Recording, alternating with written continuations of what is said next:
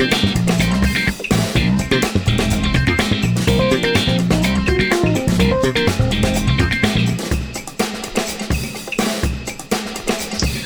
kayaknya udah terlalu banyak ngomong nih saya nih. Kayak teman-teman udah nggak sabar pasti. Aduh mana sih Oshira Muru jangan ah bosen gitu.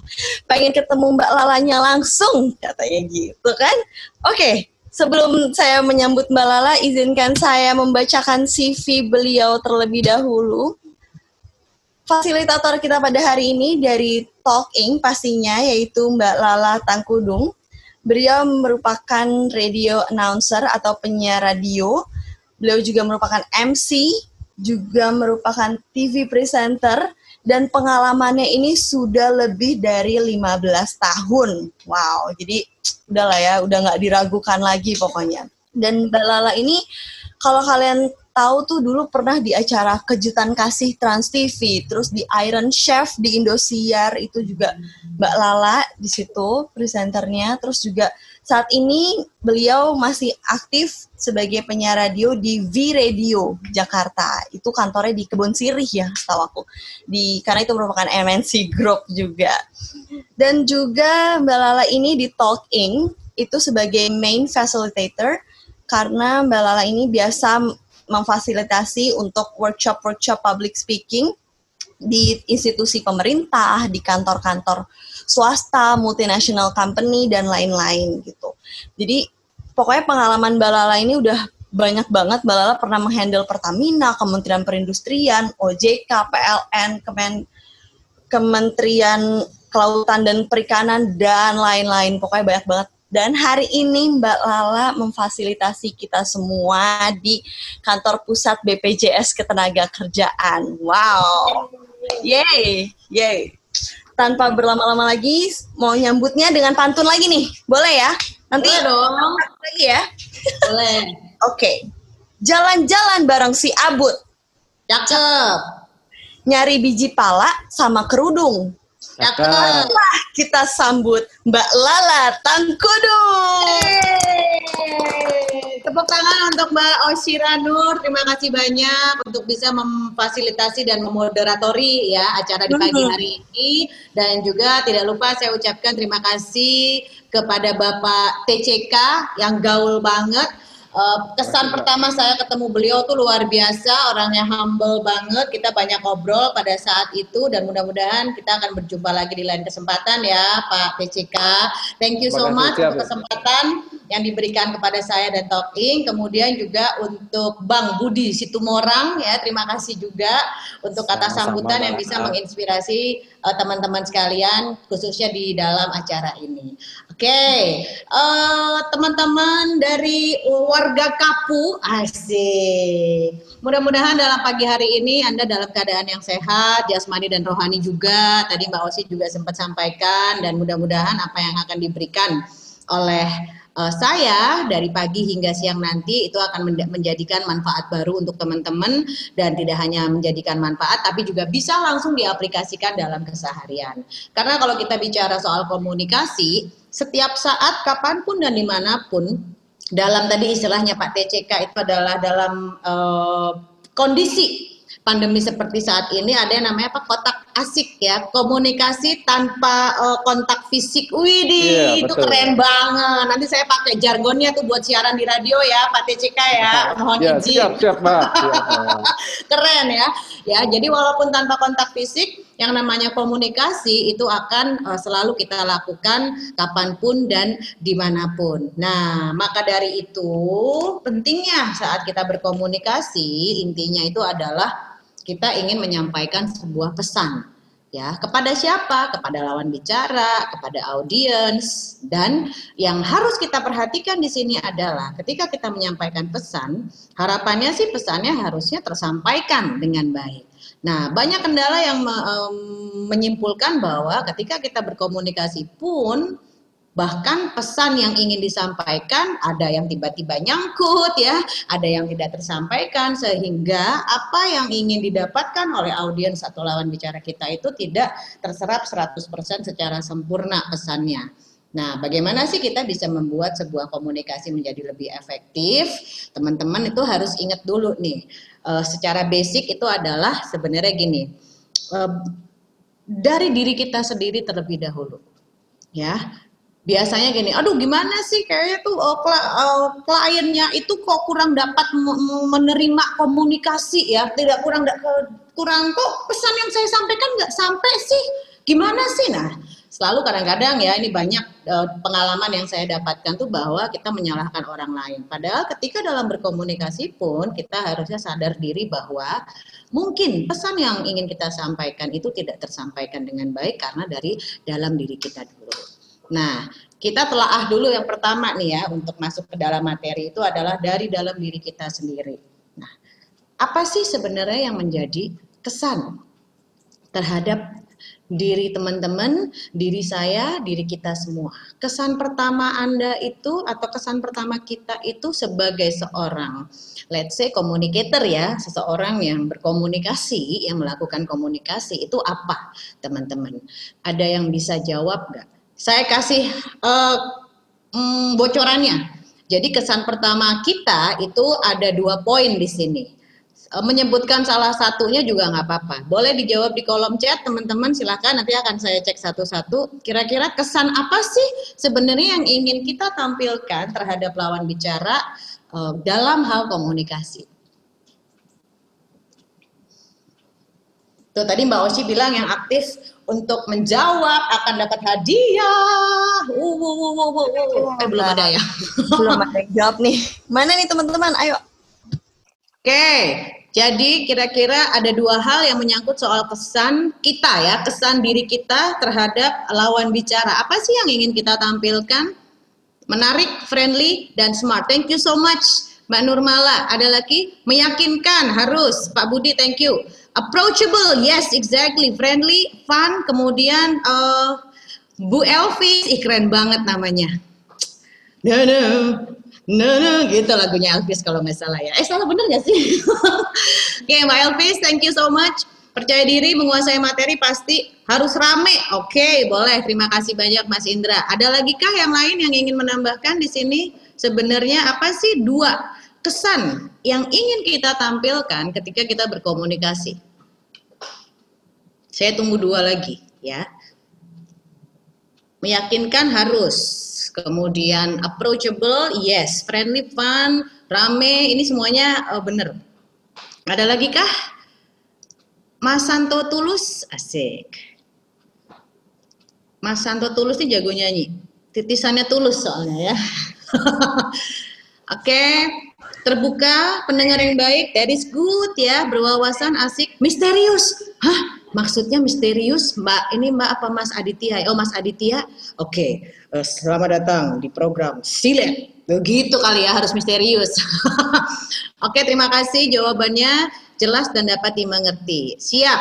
Baik, teman-teman terima kasih banyak untuk uh, jawaban yang sudah diberikan. Tapi gini, ini semua sebenarnya bisa disimpulkan dalam dua hal penting saat kita menjadi seorang pembicara atau sebagai communicator dalam berkomunikasi. Kesan yang ingin kita tampilkan kepada lawan bicara atau kepada audiens kita itu sebenarnya cuman ada dua aja tadi ya. Yang pertama itu adalah beberapa hal yang sudah disebutkan oleh teman-teman dan yang kedua juga tadi ada sudah disebutkan.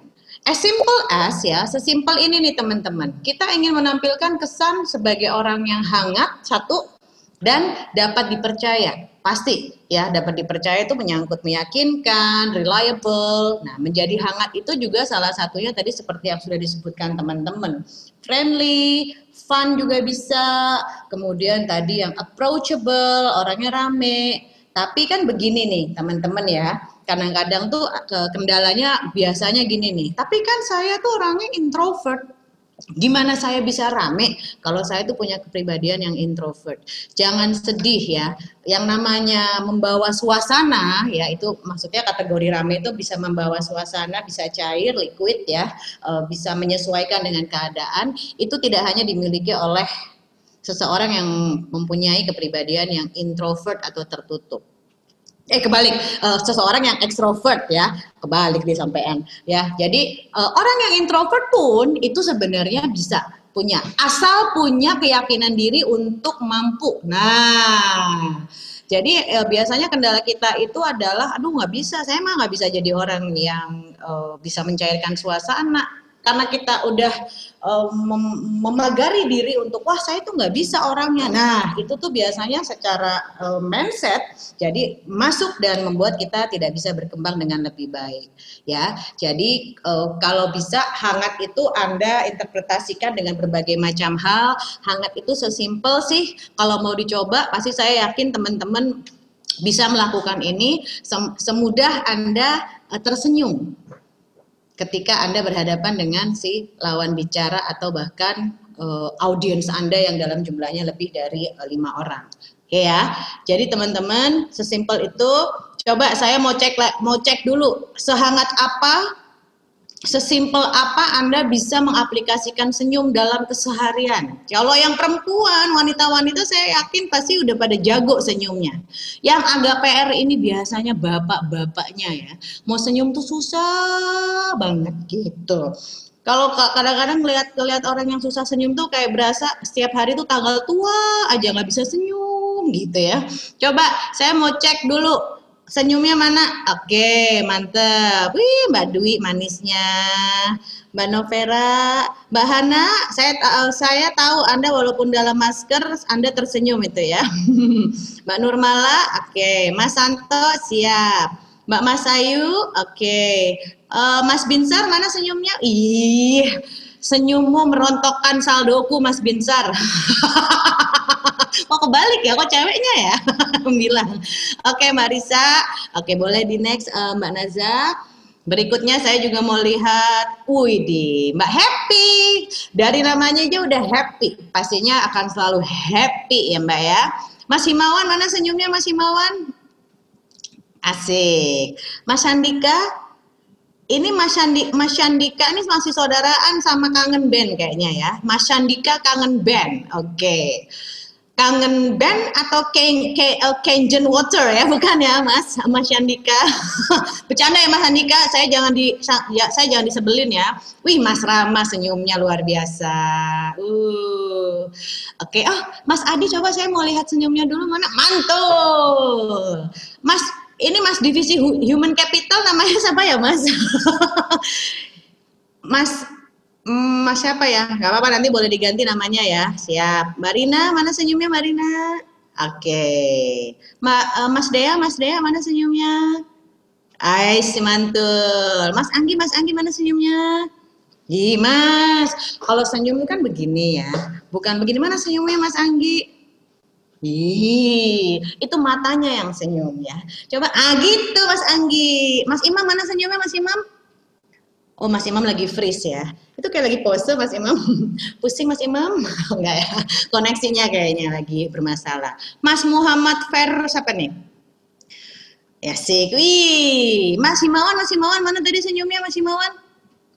Ae, mantep. Oke, teman-teman, jadi kurang lebihnya itu adalah ketika Anda ingin membu, uh, membangun sebuah hubungan dengan lawan bicara, menjadi seseorang yang hangat, itu sesimpel Anda uh, melak, uh, sesimpel Anda itu melakukan uh, senyum. Ya. Karena beda loh, bener banget. Senyum ini tuh dahsyat efeknya. Contoh, kalau dari tadi nih ya, saya dari awal sampai sekarang tuh wajahnya begini terus. Oke, selamat pagi teman-teman, apa kabar? Kayaknya kabarnya buruk semua nih ya. Udah, udah gajian belum? Saya belum. Belum, belum. Iya, saya belum. Makanya saya wajahnya begini ya. Nyenengin nggak kira-kira? Ketika ada seorang pembicara yang begitu uh, membuka sebuah acara, terus saya gitu tadi ngomongnya kaku banget kayak kanebo kering tuh, nih tuh atau biasanya botoksnya kebanyakan jadi gini ngomongnya. Oke ya teman-teman mudah-mudahan sampai di jam 12 nanti teman-teman tetap fokus. Fokus ya. Jangan lupa kalau ada pertanyaan anda bisa langsung sampaikan di kolom chat. Nyenengin nggak kalau saya begitu? Nggak ada senyumnya sama sekali. Kurang ya. Nah apalagi apalagi nih ya apalagi ketika kita bertemu dengan orang uh, banyak uh, dalam skala yang kita um, kategorikan sebagai audience, ya tambahin senyum sedikit. itu adalah kesan yang bisa Anda coba mulai dari sekarang untuk menjadi seseorang yang hangat. Ya, oke, siap. Yang kedua, saya yakin dapat dipercaya. Anda semua dapat dipercaya, Anda semua uh, adalah insan BPJSTK ya. Jadi Anda tahu segala produk knowledge yang berkaitan dengan apa yang ingin Anda sampaikan. Tuh. Jadi sebenarnya PR kita adalah satu menjadi orang yang hangat. Itu aja. Oke, kita lanjutkan lagi. Dari sini dari kesan yang ingin kita sampai uh, tampilkan. Kesan yang ingin kita ya ketahuan nih gue lata kesan yang ingin kita tampilkan kepada lawan bicara atau kepada audiens ya ada pertanyaan kah? Silahkan. Kalau ingin bertanya sorry kadang-kadang maklum udah ini udah oma-oma ya. Jadi kadang-kadang saya suka skip untuk melihat chat. Boleh di unmute yang ingin bertanya monggo sebutkan nama terlebih dahulu supaya saya kenal oke biar gampang uh, eh, BP Jam Sostek oke siap mantep Mbak Elvi terima kasih banyak ada yang mau ditanyakan dulu so far so good ya Oke, kita lanjutkan berarti. Nah, ini masuk yang berikutnya adalah masuk ke dalam materi yang lebih serius. Wih, tapi nggak serius-serius segitunya sih ya. Oke, teman-teman. Nah, ada cara dalam kita berkomunikasi. Di sini sudah dibuatkan oleh Mas Erwin Parengkuan dalam buku terbarunya ya yang sudah terbit dari tahun 2018. Tuh di situ disebutkan bahwa ada sebuah segitiga. Dan basic dari segitiga ini dalam cara kita berkomunikasi itu adalah basic yang sempat juga dikeluarkan dalam sebuah riset oleh Profesor Mehrabian. Kalau teman-teman basicnya adalah komunikasi pasti kenal siapa Profesor Mehrabian. Beliau ini melakukan sebuah studi dari tahun 68 sampai 72 ya saat itu dan sudah menilai dari beberapa responden ternyata cara kita berkomunikasi itu dipengaruhi oleh tiga pilar besar ya, tiga aspek, tiga hal besar dan uh, penting di sini. Oke, yang pertama saya buka dulu pucuknya. Kata-kata, yes, ketika kita berkomunikasi, memang sedikit banyak kita akan melibatkan yang namanya kata-kata. Tapi persentasenya di sini itu adalah hanya 10%. Tebakan berikutnya. Setelah kata-kata kita punya suara. Suara yang punya kontribusi hanya 20%. Jadi kalau di total sih cuma 30%. Sisanya, nah kita tahan dulu nih di sini. Ah, nggak apa-apa. Kita tahan uh, separuh doang ya. kita tahan sampai di visual communication. Ada yang tahu nggak visual communication ini dibagi menjadi dua lagi nih teman-teman Kira-kira apa jawabannya? Ayo, siapa yang bisa jawab? Ya, kata-kata, suara, dan visual communication. Ada dua di dalam uh, visual communication di sini yang bisa kita tampilkan saat kita berkomunikasi. Ada yang bisa menjawabkah? Kira-kira gesture dan mimik. Oke, okay, gesture and mimik atau facial expression, gestur, gestur. Oke, okay, ada lagi kah? gestur itu satu ya gestur tubuh sama juga tadi uh, gestur dan mimik itu dua tapi gesture dan mimik atau facial, uh, facial expression itu masuknya dalam satu kesatuan saya kasih bocoran namanya body language. Nah yang satu lagi apa nih teman-teman? Ada yang bisa nebak nggak? Satu lagi deh. Saya butuh jawaban dari teman-teman. Ayo. Satu lagi. Visual communication meliputi ada dua hal penting di dalamnya. Ekspresi, siap. Ekspresi, mimik, uh, facial expression masuk. Penampilan, cakep. Mas Shandika kayak kangen band ya. eh enggak ding, cakepan Mas Shandika yang ini ya Mas Shandika ya.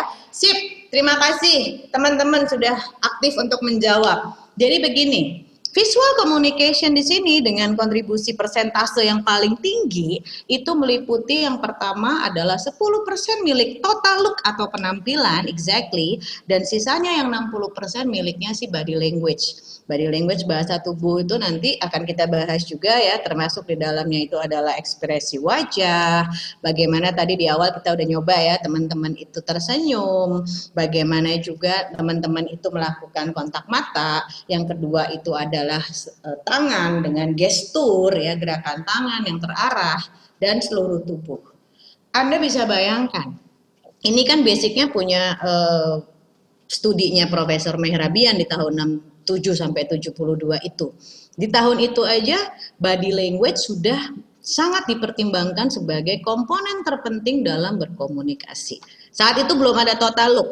Jadi total look ini adalah tambahan dari talking karena kita memang menyesuaikan ya segala sesuatu ya kan e, pastinya akan menyesuaikan dengan kondisi zaman nih teman-teman termasuk komunikasi disesuaikan dengan era milenial ternyata total look itu atau berpenampilan yang baik juga penting saat Anda berkomunikasi. Oke, okay. 10, 20, 70. Ada yang mau tanya dulu sampai di sini teman-teman silahkan.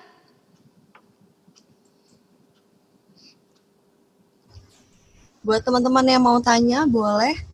Boleh di unmute aja Mbak Lala atau cukup di chat? Uh, terserah mau kalau mau langsung boleh di unmute, kalau mau di chat boleh aja. Oke, kalau mau di chat dulu boleh kalau teman-teman ada mau tanya. Silakan. Mana yang nyaman? Tapi sih saya pengennya ngomong langsung ya teman-teman ya. Hmm. Kalala mau nanya? Oh, tadi silakan. Iya. Uh, untuk kondisi pandemik saat ini kan kita ini ya komunikasi via online ya video call gini. Itu bagaimana kita mengidentifikasi yang uh, yang yang apa komunikasi yang body language dan penampilan itu bagaimana menyiasatinya Kalala? Demikian. Oke, siap. Makasih banyak Mas Adi. Itu apalagi persentasenya paling tinggi tadi ya 70%. Nah, masalahnya kan begini. Pada saat kita melakukan komunikasi uh, virtual ya dengan uh, sistem online seperti saat ini di masa pandemi, kan kita ketemu langsung juga nih sebenarnya. Hanya dibatasi oleh si kotak asik itu tadi. Jadi mau nggak mau yang namanya body language, walaupun nggak secara keseluruhan tubuh yang akan terlihat, ya paling nggak dari badan sampai kepala itu tetap harus dijaga body language-nya. Makanya tadi kan saya info, uh, saya infokan di awal, kalau seandainya ekspresi wajah saya begini aja, oke selamat pagi teman-teman, apa kabar? Sehat? Alhamdulillah sehat ya. Saya juga sehat banget nih. Bohong banget saya sehat kalau ekspresinya kayak gitu.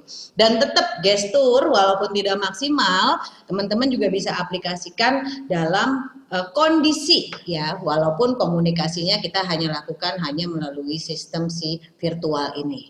Tetap sih Mas Adi, bahkan ya, bahkan tantangannya lebih dahsyat ketika kita bicara soal poin uh, body language terutama di sisi ekspresi wajah.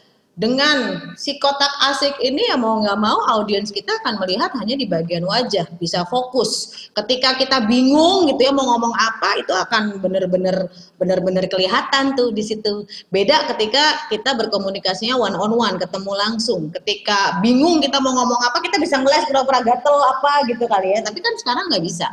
Justru tantangan untuk di ranah body language dan juga penampilan itu ya di momen pandemi ini saat kita berkomunikasi lewat uh, akun eh akun lagi lewat uh, online ya. Penampilan sih nah maka dari itu. Kalau penampilan secara keseluruhan teman-teman kan nggak tahu kalau saya mungkin sekarang lagi pakai celana pantai gitu eh, celana pantai celana pendek ya kan? Tapi tetap penampilan secara keseluruhan terutama untuk yang wanitanya itu dari make up itu lebih terlihat lebih jelas ketika berkomunikasi online seperti uh, saat ini. Jadi minimal ya harapannya uh, bapak-bapaknya, uh, cowok-cowoknya rapi ya kan? Rambutnya tetap aja kayak ngantor. Kalau memang biasanya pakai gel rambut jadi pakai gel rambut. Wanitanya juga terutama ya biasanya perempuan tuh lebih ribet dari pria paling nggak aplikasikan lipstick supaya anda terlihat lebih seger ya. Yang perlu alisnya dibenerin boleh juga. Alis tuh biasanya masalah wanita utama tuh adalah di alis. Alis tebal sebelah tuh nggak akan mau keluar dari rumah ya nggak sih? Oke. Okay. apalagi ya apalagi uh, dengan kondisi seperti saat ini. Nih busana yang anda pakai juga itu kalau bisa merepresentasikan diri uh, teman-teman ya jadi tetap harus rapi uh, pesan saya demikian. Karena di yang melihat sekarang kan gini nih yang melihat itu fokusnya juga dari istilahnya dari badan ke atas. Kalau bajunya kusut bajunya acak bajunya kurang rapi itu akan lebih terlihat. Gitu ya Mas Adi ya Kurang lebih demikian. Walaupun tidak maksimal, tapi dalam nah dalam era ini tuh memang akhirnya penampilan dan body language itu benar-benar yang dilihat oleh lawan bicara tuh. Benar-benar malah kita nggak akan bisa dengan mudah ngebohongin istilah gitu ya lawan bicara karena ekspresi wajah kita tuh nggak bisa bohong ketika kita harus melakukan zoom meeting atau e, berkomunikasi secara online yang lebih fokus ke arah wajah. Oke, kita lanjutkan di sini. Dari piramida tadi 10, 20 dan 70% persen persentasenya ada tambahan baru yang namanya total look. Teman-teman diharapkan juga akan selalu memperhatikan yang namanya penampilan ya, paling nggak rapi karena Anda berpenampilan tidak hanya untuk diri sendiri tapi mewakili atau merepresentasikan dari institusi tempat Anda bekerja, BP Jam Sostek terutama dalam hal ini. Oke, kita lanjutkan. Berikutnya, dalam berkomunikasi pun, nah ini nih biasanya, kadang-kadang kan kalau ditanya, aduh mbak kendala saya dalam berkomunikasi tuh biasanya suka beribet ngomongnya. Ngomongnya niatnya A, tapi ternyata yang disampaikan B, C, D, E, dan lain-lain. Muter-muter aja nih ngomongnya. Nah, itu mungkin kendala kita bersama, sama. Semua orang pasti punya kendala yang sama. Pemecahan solusinya itu ada yang uh, ada dalam sebuah struktur. Nah, jadi teman-teman harus lebih tahu nih di sini. Ketika kita mau berbicara, uh, sudah mulai dibiasakan dalam konteks yang sederhana pun, Anda jangan lupa yang namanya struktur atau structure. Yeah. Dalam struktur ini hanya ada tiga komponen. Yang pertama itu adalah opening, ya. Yang kedua itu ada body content, dan yang terakhir ada closing. Dengan masing-masing persentase di sini yang saya ingin tampilkan itu dari uh, skala prioritasnya ya kepentingan. Openingnya itu 10%, dikit-dikit aja opening jangan kepanjangan. Karena jangan lupa kita punya konten yang itu adalah inti dari pesan yang ingin kita sampaikan saat berkomunikasi. Dan closing dengan persentase 20% itu maksudnya adalah Jangan lupa juga di closing itu adalah saatnya Anda untuk bisa meyakinkan lawan bicara untuk bisa mengikuti apa yang baru saja teman-teman sampaikan. Oke, ini pasti saya yakin teman-teman sudah cukup paham ya eh, dari opening, eh, konten dan juga closing, pembukaan, isi dan juga penutupan. Nah, kita akan buka satu-satu nih di sini teman-teman. Dalam opening itu ada apa aja biasanya? Coba saya pengen uh, lihat jawaban teman-teman. Kita chat lagi yuk. Monggo silahkan.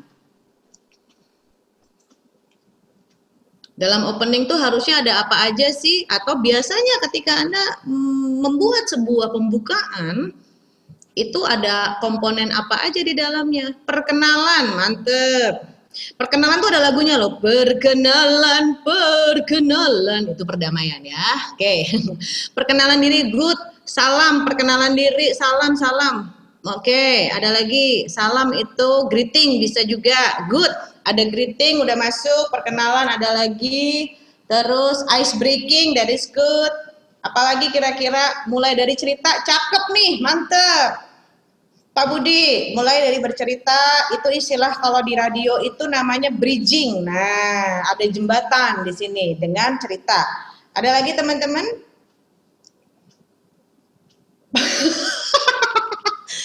Mbak Elvis, bahasa basi tentang cuaca ya. Oke, siap, boleh. Bahasa basi yang tidak basi ya. Karena bahasa basi itu sebenarnya masuknya ke dalam ice breaking juga bisa, cerita juga bisa. Oke, siap. Terima kasih. Kita balik lagi ke slide uh, presentasinya.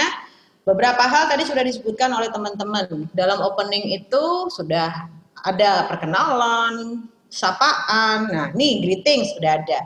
Memperkenalkan diri, introduction. S-nya ini tadi yang katanya Pak Budi Situmorang, storytelling, ada ceritanya. Dan yang terakhir tadi teman-teman lupa menyebutkan ya, ada yang namanya berinteraksi. G I S I, gampang kan ngafalinnya? Di opening ada apa? Ada gizi tuh. Gizi apa aja? Greeting, introduction, storytelling, dan interaction.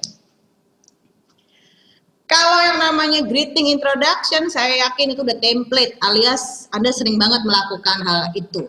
Yang baru di sini adalah di bagian si di poin storytelling dan juga interaction.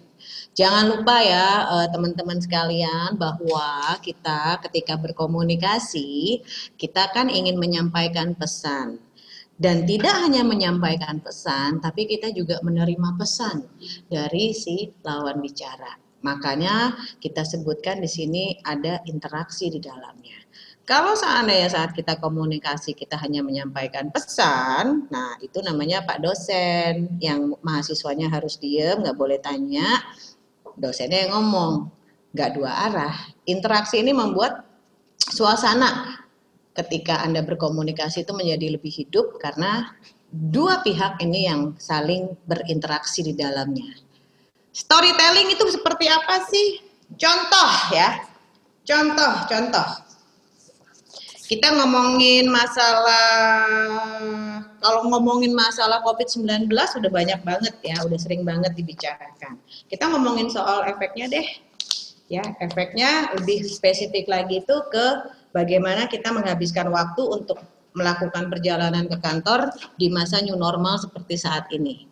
Nah, teman-teman ya, kalau diperhatikan perbandingan antara sebelum dan sesudah Eh, new normal ini memang ya apalagi kalau kita bandingkan dari masa sebelum pandemi yang namanya Jakarta itu pasti sudah identik dengan namanya kemacetan. Nah, hampir tidak bisa dihindari pada saat kita berangkat ke kantor itu pasti nemu yang namanya spot atau titik-titik yang rawan akan kemacetan. Nah, setelah new normal ini ya, teman-teman, kita bisa melihat nih bahwa berbagai kebijakan dari masing-masing institusi, ada yang sistem shifting, ya, ada seminggu masuk kantor, seminggu di rumah. Ada tadi yang Pak TCK bilang juga membagi waktu ya, membagi waktu untuk berangkat kantor ada yang setengah delapan, pagi ada yang setengah delapan malam ya. Lah setengah delapan malam mulai ronda kayaknya ya. Ada yang setengah delapan pagi ada yang setengah sepuluh kalau nggak salah tadi ya. Jadi supaya kita tidak ter, uh, mengumpulkan beberapa orang dalam satu momen tertentu secara uh, membuat menjadi padat. Nah di situ sih sebenarnya yang kita rasakan saat ini adalah kalau kita perhatikan waktu jarak waktu tempuh untuk sampai ke kantor dari rumah itu benar-benar berkurang drastis. Yang biasanya mungkin perjalanannya butuh dua jam, kali ini cuma satu jam aja di era new normal. Jadi angka kemacetan bisa lebih dikendalikan pada saat ini. Teman-teman kebayang nggak kira-kira dari cerita yang saya sampaikan ini saya mau ngomongin soal apa?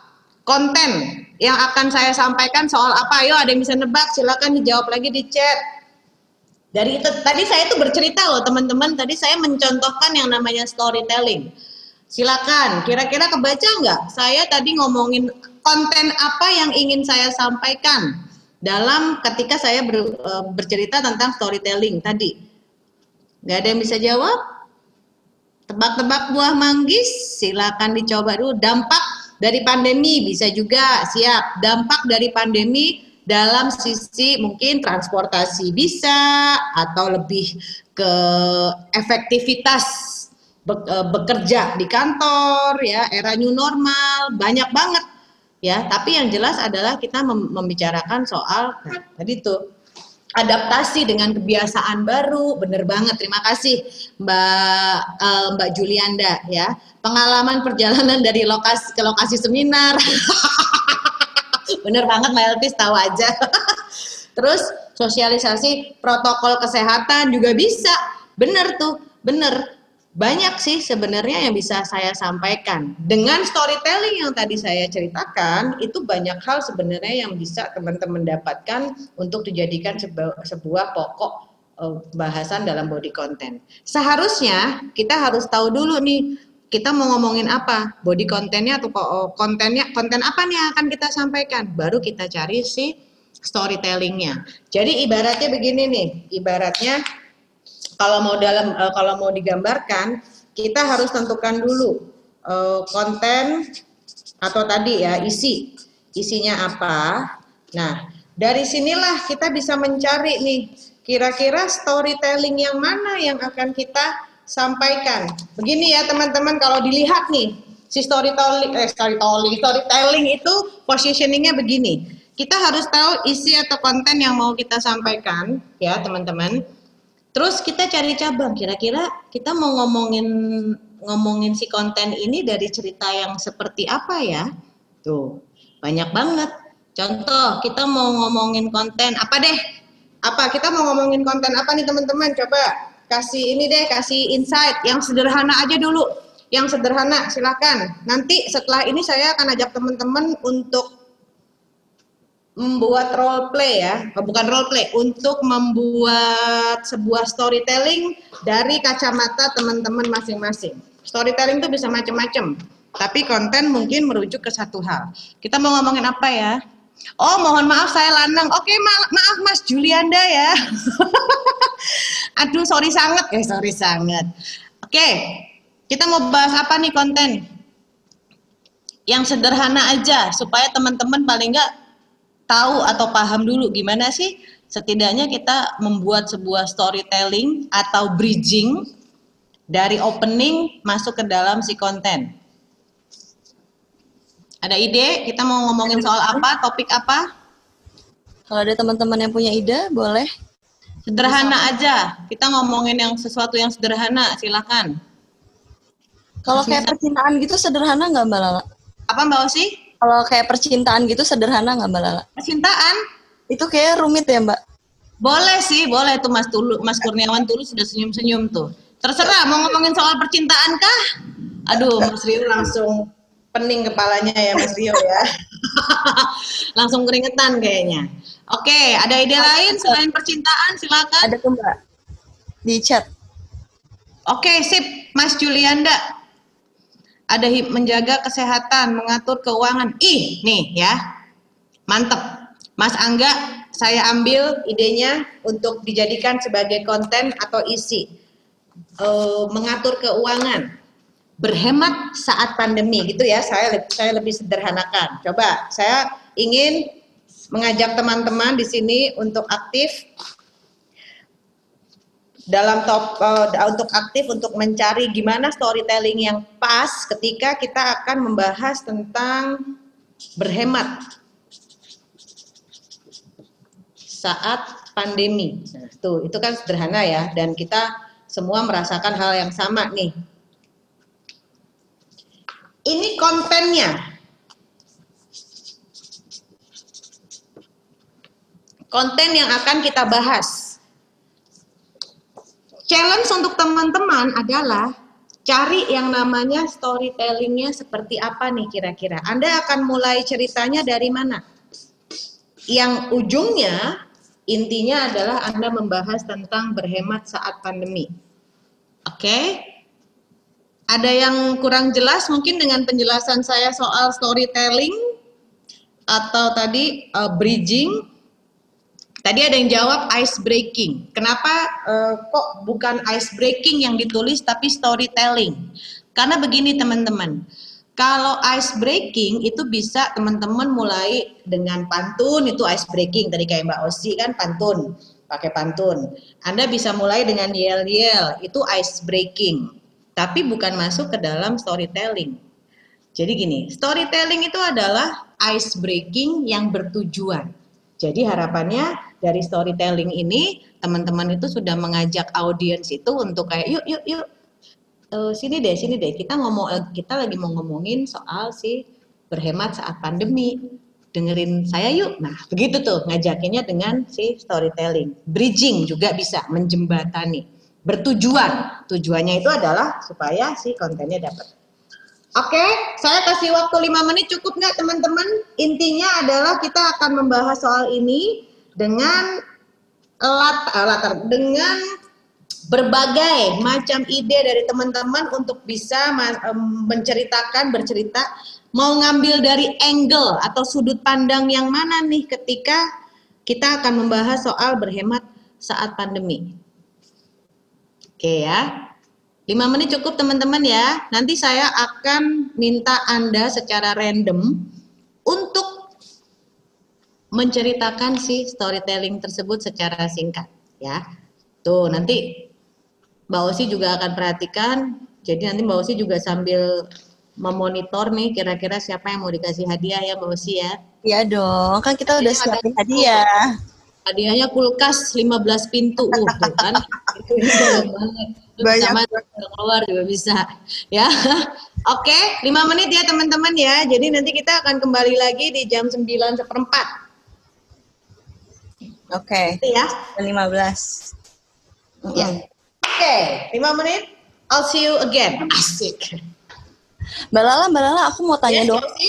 Ini kalau apa sambil teman-teman bikin juga, itu Mhm. kira-kira poin yang perlu teman-teman bikin tuh berapa poin ya untuk tentang berhemat dalam masa pandemi itu? Kira-kira butuh berapa poin untuk jadi satu storytelling?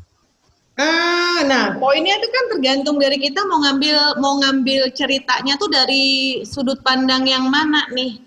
Kan Hmm. macam-macam. Hmm. Contoh ya, contohnya begini, contohnya begini. Kita mau ngomongin berhemat saat pandemi. Ya, ya. Kita bisa mulai dari cerita begini. Dalam situasi saat ini, ya ketika kita itu dilimitasi oleh banyak hal, keluar nggak bisa, ya pada saat pandemi awal-awal itu mulai mewabah, kemudian eh, pekerjaan pun kadang-kadang kita dihadapkan dengan banyak hal yang membuat kita itu merasa terkendala, banyak hak banyak teman-teman saya itu yang berjualan jadi sepi banget jadi mau nggak mau kita memanfaatkan dari tabungan yang ada nah itu kan sebenarnya saya juga bercerita di situ mau ngomongin soal berhemat saat pandemi macam-macam jadi eh, cara teman-teman mau masuk ke dalam pokok bahasan si berhemat saat pandemi ini bisa dari cerita pengalaman masing-masing pun bisa tuh Hmm. Ternyata susah ya, setelah dipikir-pikir yang namanya berhemat itu kok susah banget. Karena sekarang yang namanya aplikasi eh, aplikasi berbasis online, makanan itu aduh menggoda sekali. Gimana kita pengen berhemat kalau bentar-bentar kita go eh, top up GoPay, GoPay ya kesebutnya ya. Nah, itu kan juga bisa dari cerita itu. Nah, ya, jadi teman-teman itu contohnya. Storytelling Anda bisa ambil dari sudut pandang yang bermacam-macam. Angle-nya bisa beda-beda. Tapi in- intinya ingat, kita mau ngebahas topiknya itu kontennya adalah si berhemat saat pandemi. Tipsnya bisa macam-macam. Ya. Oke, teman-teman. Gitu ya. Contoh ya, Sederhana dari- aja storytellingnya. Hmm. Udah ada contoh dari Mbak Lala. Mungkin Apa bisa teman-teman dapat ide kan? Nah, tadi kan udah saya kasih contoh. Jadi kalau banyak sebenarnya gini mau ngomongin satu topik banyak cara untuk menuju Roma ya ceritanya juga bisa macam-macam nggak cuma satu dua tiga empat lima tergantung dari ah, teman-teman mau ngambil dari angle yang mana gitu ya oke saya tunggu lima menit nanti saya akan kembali lagi dan akan saya tunjuk random random 5 menit ya teman-teman Udah tinggal tiga menit lagi berarti Mbak Lala. Ya, oke. Hmm. Tiga menit lagi, silakan. Ini Dalam. saya eh, stop video dulu bentar. Oke. Ya. yuk, yuk lagi. yuk sih.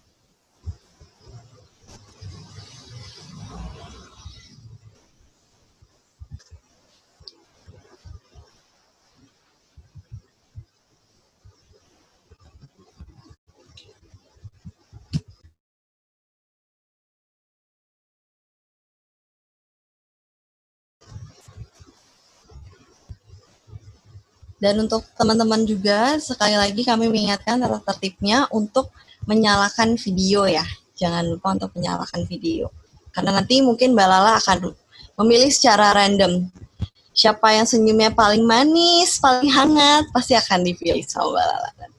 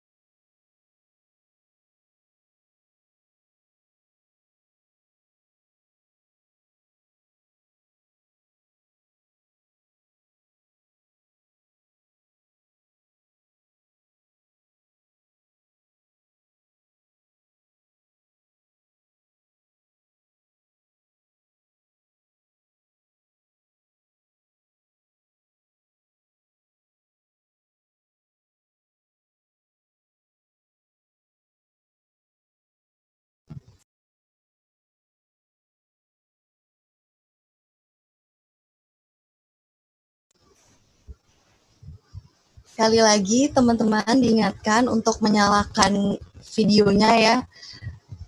Jangan dimatiin biar lebih interaktif dengan Mbak Lala Tanggudungnya. Gimana Mbak Elvis sudah selesai Mbak Elvis? Selesai. Mas Bayu Pradana gimana? Siap Mbak Usi, udah siap.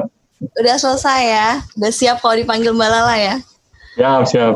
Apalagi ya, aku mau menyapa Mbak Risa nih, Mbak Risa kayaknya udah selesai juga nih. udah selesai belum Mbak? Saya modal cuap-cuap aja Mbak Usi. Modal cuap-cuap aja ya, yang penting poin-poinnya dapat. Mas Yordi gimana Mas Yordi? Jangan kerja terus Mas Yordi. ya, Oke, Udah makasih. siap ya kalau nanti ditanya Mbak Lala? Insya Allah. Insya Allah, aku mau menyapa Mbak Regina. Mbak Regina? Nggak Mbak Regina gimana Mbak Regina? Udah nyiapin belum? Siap kak, Udah siap ya? belajar dari Kak Osi. Waduh. Aduh, ini ada siapa nih? Mbak Tiara Putri. Mbak Tiara Putri, gimana Mbak Tiara Putri? Udah bikinkah Mbak Tiara? Oh, nggak ada suaranya Mbak Tiara. Siapa lagi ya? Ada hmm,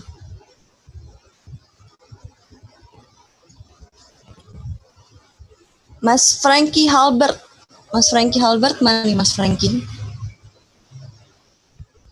Teman-teman boleh tolong dinyalakan videonya ya.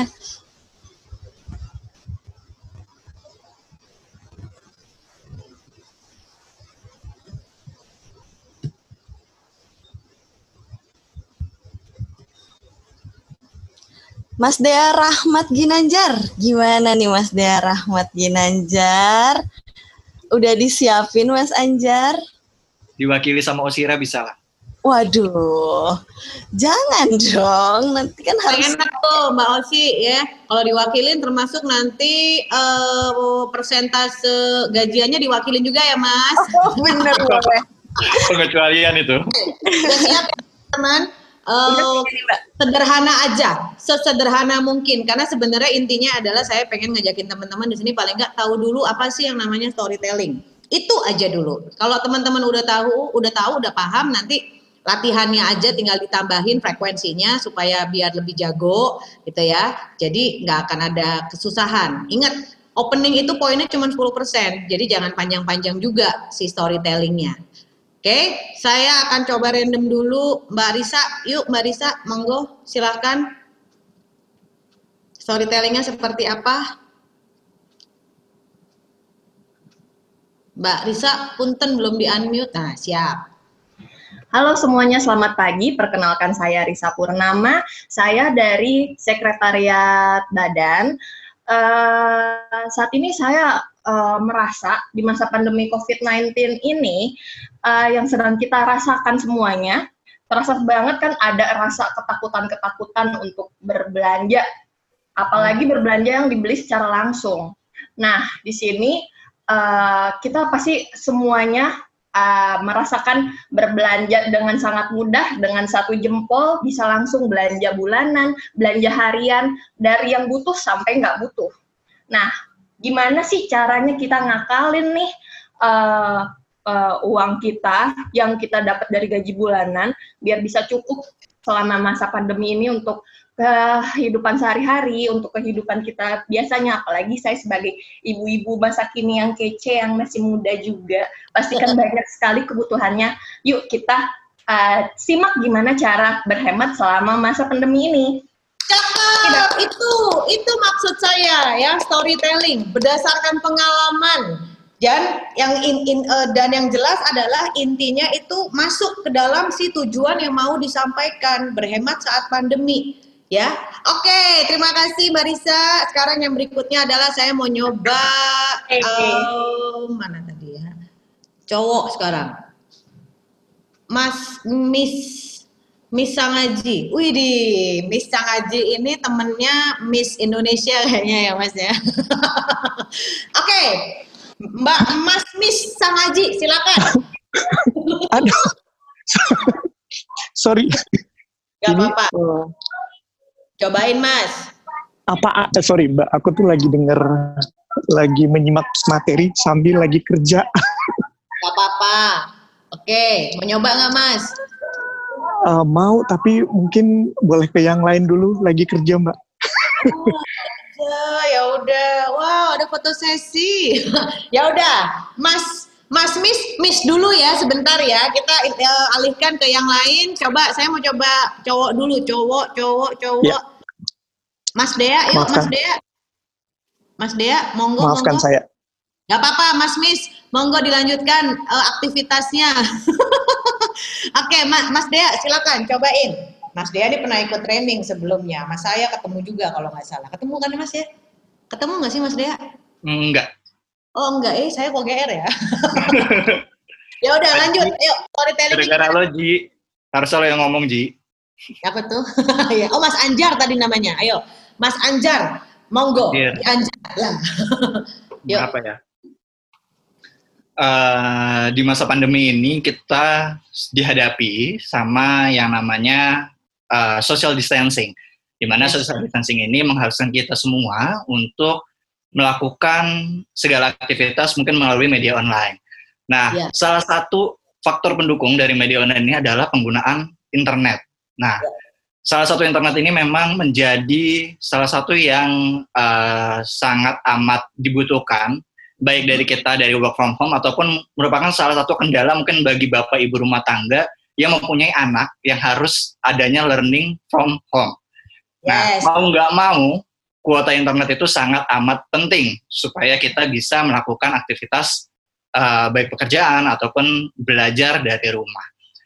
Nah, menjadi sebuah keharusan di mana eh, kita harus mengalokasikan dan juga eh, mengestimasikan berapa sih kuota internet yang harus kita eh, siapkan, baik dari pekerjaan ataupun belajar.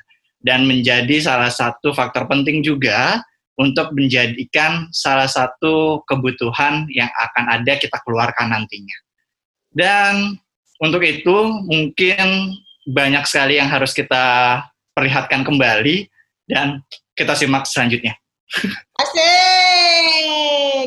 Terima kasih Mas Anjar dari Telkomsel ya. Alhamdulillah. Tapi jaringan jelek. Oke, teman-teman, gimana menurut teman-teman dari cerita atau storytellingnya Mas Anjar? Apakah merujuk ke dalam konten yang akan kita bahas tentang berhemat saat pandemi? Bisa juga, tapi masih bersinggungan secara tipis ya. Kalau seandainya eh, konten atau isi yang ingin kita sampaikan itu adalah jaringan, itu oke banget tuh. Atau yang namanya era sep- seperti saat ini ya era pandemi saat ini itu memang mau nggak mau kita dihadapkan dengan kebutuhan yang namanya eh, kuota internet harus kuat karena proses eh, proses learning untuk anak-anak kita yang bersekolah, proses meeting untuk kita yang ngantor itu memang sangat bergantung sama yang namanya koneksi. Nah, gitu. Kalau mau ngambil dari sisi berhematnya, nah itu masuknya seperti ini kurang lebih storytellingnya. Contohnya begini, yang namanya era pandemi seperti saat ini ya, apa-apa kita hmm, mewajibkan kita untuk melakukan segala sesuatu aktivitasnya dari rumah aja, termasuk bekerja di kantor dan sekolah d- eh, dari rumah, bekerja di rumah dan sekolah di rumah juga. Yang namanya kuota internet pastinya kita nggak bisa beli yang bia- biasa-biasa aja karena saya kita hanya sangat bergantung dengan si kuota. Pilih-pilih cara eh, cara berhemat yang bisa kita lakukan adalah kita harus browsing nih, kita harus cari-cari tahu dulu nih provider apa yang bisa mem- mem- memberikan kita eh, bisa memberikan kita harga yang lebih kompetitif. Contoh, provider A itu menjualnya demikian, tapi dapat kuota segini segini segini. Nah, kita harus pinter tang tung di sini eh, teman-teman ya. Kita mau pilih provider yang seperti apa supaya budget dalam kita membeli kuota internet bulanan itu tidak memakan budget-budget kebutuhan pokok lainnya. Nah, bisa juga sih sebenarnya uh, disambung-sambungin. Cuman, nah itu mau nggak mau berarti kita harus memperhatikan dari pemilihan kata-kata yang ingin disampaikan. Siap, Mas Anjar, terima kasih banyak ya, Mas Anjar ya. Satu lagi, saya penasaran, cewek. Siapa ya di sini? Bentar, bentar. Um, um, Mbak Happy, yuk cobain yuk Mbak Happy. Mbak Happy Happy ye ye gitu. Oke, okay, storytelling. Singkat, padat, jelas. 3, 2, 1, silakan Mbak Happy. Oke. Okay. Perkenalkan nama saya Hendika dari Depdir Project Management. Buat yang belum kenal. Hmm. Mengetahui pandemi COVID 2019, eh sorry, 2019 benar, yang mungkin bisa membuat kita khawatir. Salah satunya adalah adanya salah satu dampak dari pandemi COVID adalah banyaknya PHK ya teman-teman semuanya. PHK yang mungkin tidak bisa kita pungkiri sangat banyak. Mungkin kita lihat di Instagram banyak sekali orang-orang yang kena PHK. Ada posting-posting yang dari uh, uh, mall tut itu banyak mem PHK karyawannya. Kemudian uh, kalau ditarik ke belakang, bagaimana dengan cara mereka untuk bertahan hidup, sedangkan mereka tidak mempunyai penghasilan yang tetap. Nah, menjadi salah satu um, salah satu insight tersendiri bahwa kita juga harus bisa untuk mengatur bagaimana kita mengelola keuangan, terutama bagi teman-teman yang mengalami uh, eh, PHK, yaitu salah satunya bisa dengan berhemat, yang akan kita saksikan sesaat. Cakep, gitu maksudnya. Yeay. Mbak. Happy, thank you so much. Thank you so much, singkat pada jelas, dan tentunya membuat audiens itu jadi penasaran. Kenapa kita pilih itu namanya storytelling? Karena ketika kita bercerita tentang sesuatu, itu kan e, mau nggak mau kita harus menurut mengurutkan secara kronologikal ya, secara kronologis sehingga dengan saat kita bercerita, audiens itu jadi kayak dengerin dan e, penasaran ini endingnya gimana ya, dia mau ngomong apa setelah ini, begitu. Jadi istilahnya untuk mengajak audiens mengikuti apa yang sedang kita e, sampaikan itu dengan cara si storytelling tersebut. Ya teman-teman mudah-mudahan cukup paham di sini bagaimana sih merangkai si storytelling supaya teman uh, apa yang mau disampaikan dalam konten itu bisa terdengar dan terlihat menarik tadi topiknya memang sederhana banget. Jujur kalau saya boleh uh, ceritain storytelling yang menurut pengalaman pribadi gini. Kalau kita lihat ya uh, sebelum pandemi banyak banget nih aktivitas yang saya lakukan. Termasuk salah satu halnya itu adalah bermain game. Ketika saya sudah sampai di rumah leye-leye. Dan ternyata kalau dihitung-hitung bermain game itu kalau dilihat tagihan bulanan yang datang ya akhirnya itu membuat saya akhirnya mikir banyak banget ya tagihan saya untuk urusan main game simple kayak main Uno online gitu. Untuk untuk mengisi istilahnya ketika capek seharian habis ngajar saya pengen dong sampai rumah itu leye-leye saya main game. Ternyata beli-beli tokennya atau koinnya itu lumayan boros loh ya dan ini uh, tidak bisa saya teruskan ketika masa masa pandemi ini berlangsung karena saya harus berhemat. Jadi akhirnya saya switch tuh. Saya nggak mau main game lagi, saya hapus semua aplikasi-aplikasi gamenya. Saya akhirnya subscribe satu satu aplikasi nonton uh, video, nonton drama sepuasnya ya, yang ternyata setelah dipikir-pikir setelah masa pandemi pada saat saya tidak terlalu sibuk ngajar juga berkurang paling cuma siaran aja nge-MC apa lagi nggak ada job akhirnya saya isi dengan nonton sepuasnya dengan hanya membayar yang hanya sepersepuluh dari tagihan sebelum masa pandemi untuk tagihan aplikasi game yang sebelumnya. Nah, gitu tuh itu kan sebenarnya uh, dari pengalaman kita yang ingin ngasih tahu ke audiens bahwa konten yang kita bahas itu adalah soal berhemat saat pandemi. Banyak banget sebenarnya. Wah, kalau ngomongin soal di rumah aja tuh pasti kalau bengong ya, banyak banget eh, ide-ide uh, baru. Banyak banget um, pengen kita tuh pengen apa tuh jadi muncul. Pengen ngemil lah pengen inilah pengen itu. Yang ada kita jajan terus. Gimana mau berhemat kalau kita bawaannya pengen nyemil terus? Gitu. Nah ternyata ada loh cara yang bisa kita lakukan. Dan teman-teman saya juga udah mulai melakukan nih. Masak sendiri di rumah. Ternyata jauh banget.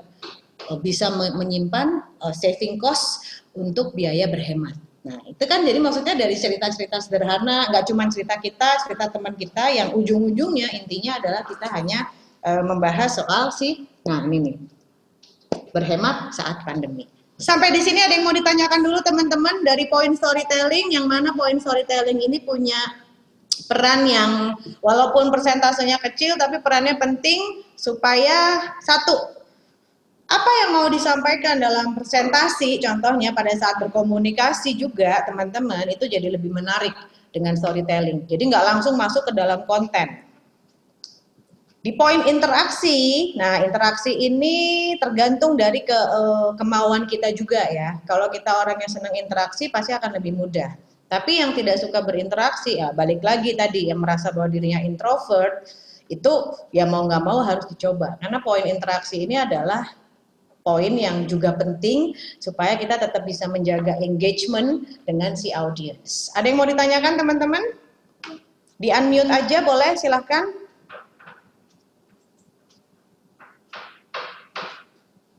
Hmm. Boleh kalau ada teman-teman yang mau bertanya?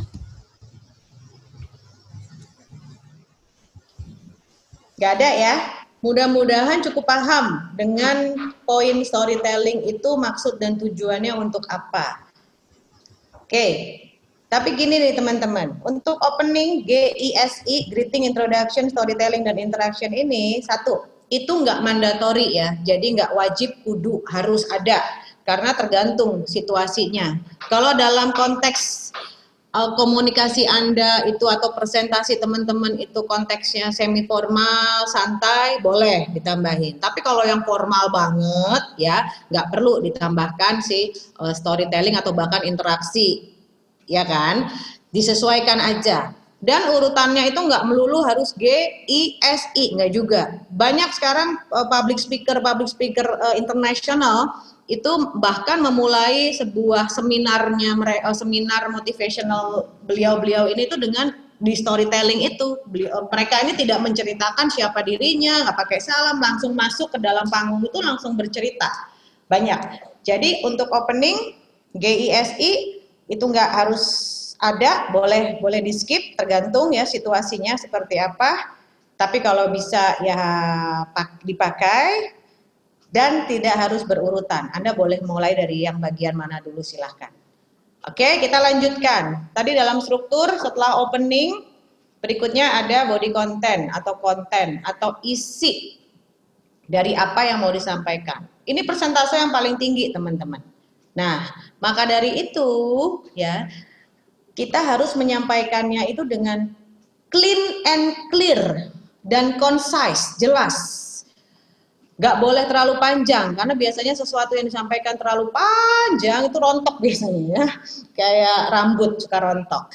Jadi dalam konten teman-teman kita kita punya satu formula. Kalau opening kan tadi ada gizi tuh. Kalau di konten kita punya formula yang namanya what so sama now. Udah you stick with this. Jadi tetap tetap ber, e, berpegangan sama si what so sama now-nya What ini adalah define. Kita menjelaskan kembali lagi nih teman-teman, eh, kita kali ini akan fokus untuk membahas bagaimana sih caranya kita supaya bisa berhemat saat pandemi. Nah, tuh kita ulang lagi. Simple sih ya. Nah, part yang berikutnya ini adalah di bagian so. So ini adalah we have to explore. Riset dan data kalau bisa, teman-teman masukkan untuk bisa memperkuat, meyakinkan, convincing lawan bicara untuk oh ternyata ya benar juga. Selama era pandemi ini masa pandemi ini yang namanya belanja online itu jadi gila-gilaan ya. Naiknya drastis banget karena ada datanya. Teman-teman dapat nih contoh datanya wah ternyata susah juga loh berhemat. Ada yang bilang sebagian ahli bilang berhemat saat pandemi susah. Karena banyak banyak beberapa di antara teman-teman kita yang disiplin pekerjaannya itu bukan setiap hari ngantor itu ya mau nggak mau udah penghasilannya nggak ada bahkan sampai di PHK gimana caranya mau berhemat mau nggak mau harus ngabisin jatah tabungan yang ada nih. Ada surveinya. Anda harus explore di sini Explore ini kenapa? Kenapa kita harus berhemat saat pandemi pun ya itu harus teman-teman sebutin ternyata ya kita nggak pernah tahu sampai kapan pandemi ini akan berakhir. Jadi pinter-pinternya kita nih untuk bisa mengatur keuangan sedemikian rupa untuk bisa tetap bertahan. Di sini partnya teman-teman untuk lebih explore, untuk menggali segala atau semakin banyak informasi yang ada dengan tujuan untuk bisa meyakinkan si audiens atau lawan bicaranya. Nah, di bagian yang berikutnya itu ada decide. Now itu adalah oke, okay, gimana caranya nih teman-teman? Kalau kita kan tadi udah ngelihat dari surveinya itu banyak banget ya yang ternyata susah untuk bisa melakukan yang namanya penghematan saat masa pandemi. Itu seperti apa? Gini, saya kasih tahu ya di sini. Caranya itu adalah nah, Anda mulai kasih tahu tuh solusinya apa supaya tetap berhemat saat si pandemi itu eh, berlangsung. Oke, jadi what So now, itu kalau tadi kita fokus untuk bahas bahas soal si berhemat saat pandemi.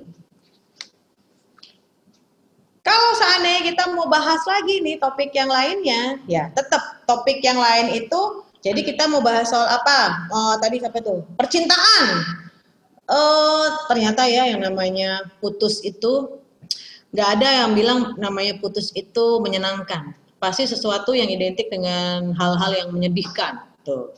Kenapa? Nah, berdasarkan survei, uh, satu eh satu sembilan dari sepuluh wanita, yeah, ini surveinya ala-ala ya, sembilan dari sepuluh wanita itu pasti pernah merasakan yang namanya sakit hati. Yeah.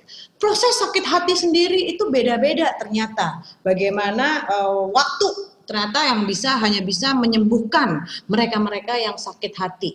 Nggak ada obatnya selain waktu. Nah, terus gimana caranya? Ya mau nggak mau nikmati aja sakit hatinya sampai waktu yang bisa menyembuhkan sakit hati tersebut. Tuh, itu what? So sama now. Nanti kalau seandainya saya mau panjangin lagi nih contoh, wah saya mau mau saya saya mau ngomongin soal percintaan ya itu dalam waktu dua jam ya saya akan panjangin cari data-datanya itu di bagian explore sama di bagian now-nya solusinya bagaimana? Ini pengalaman dari teman saya ternyata ada loh aktivitas yang bisa mempercepat yang namanya proses sakit hati. Nah bisa.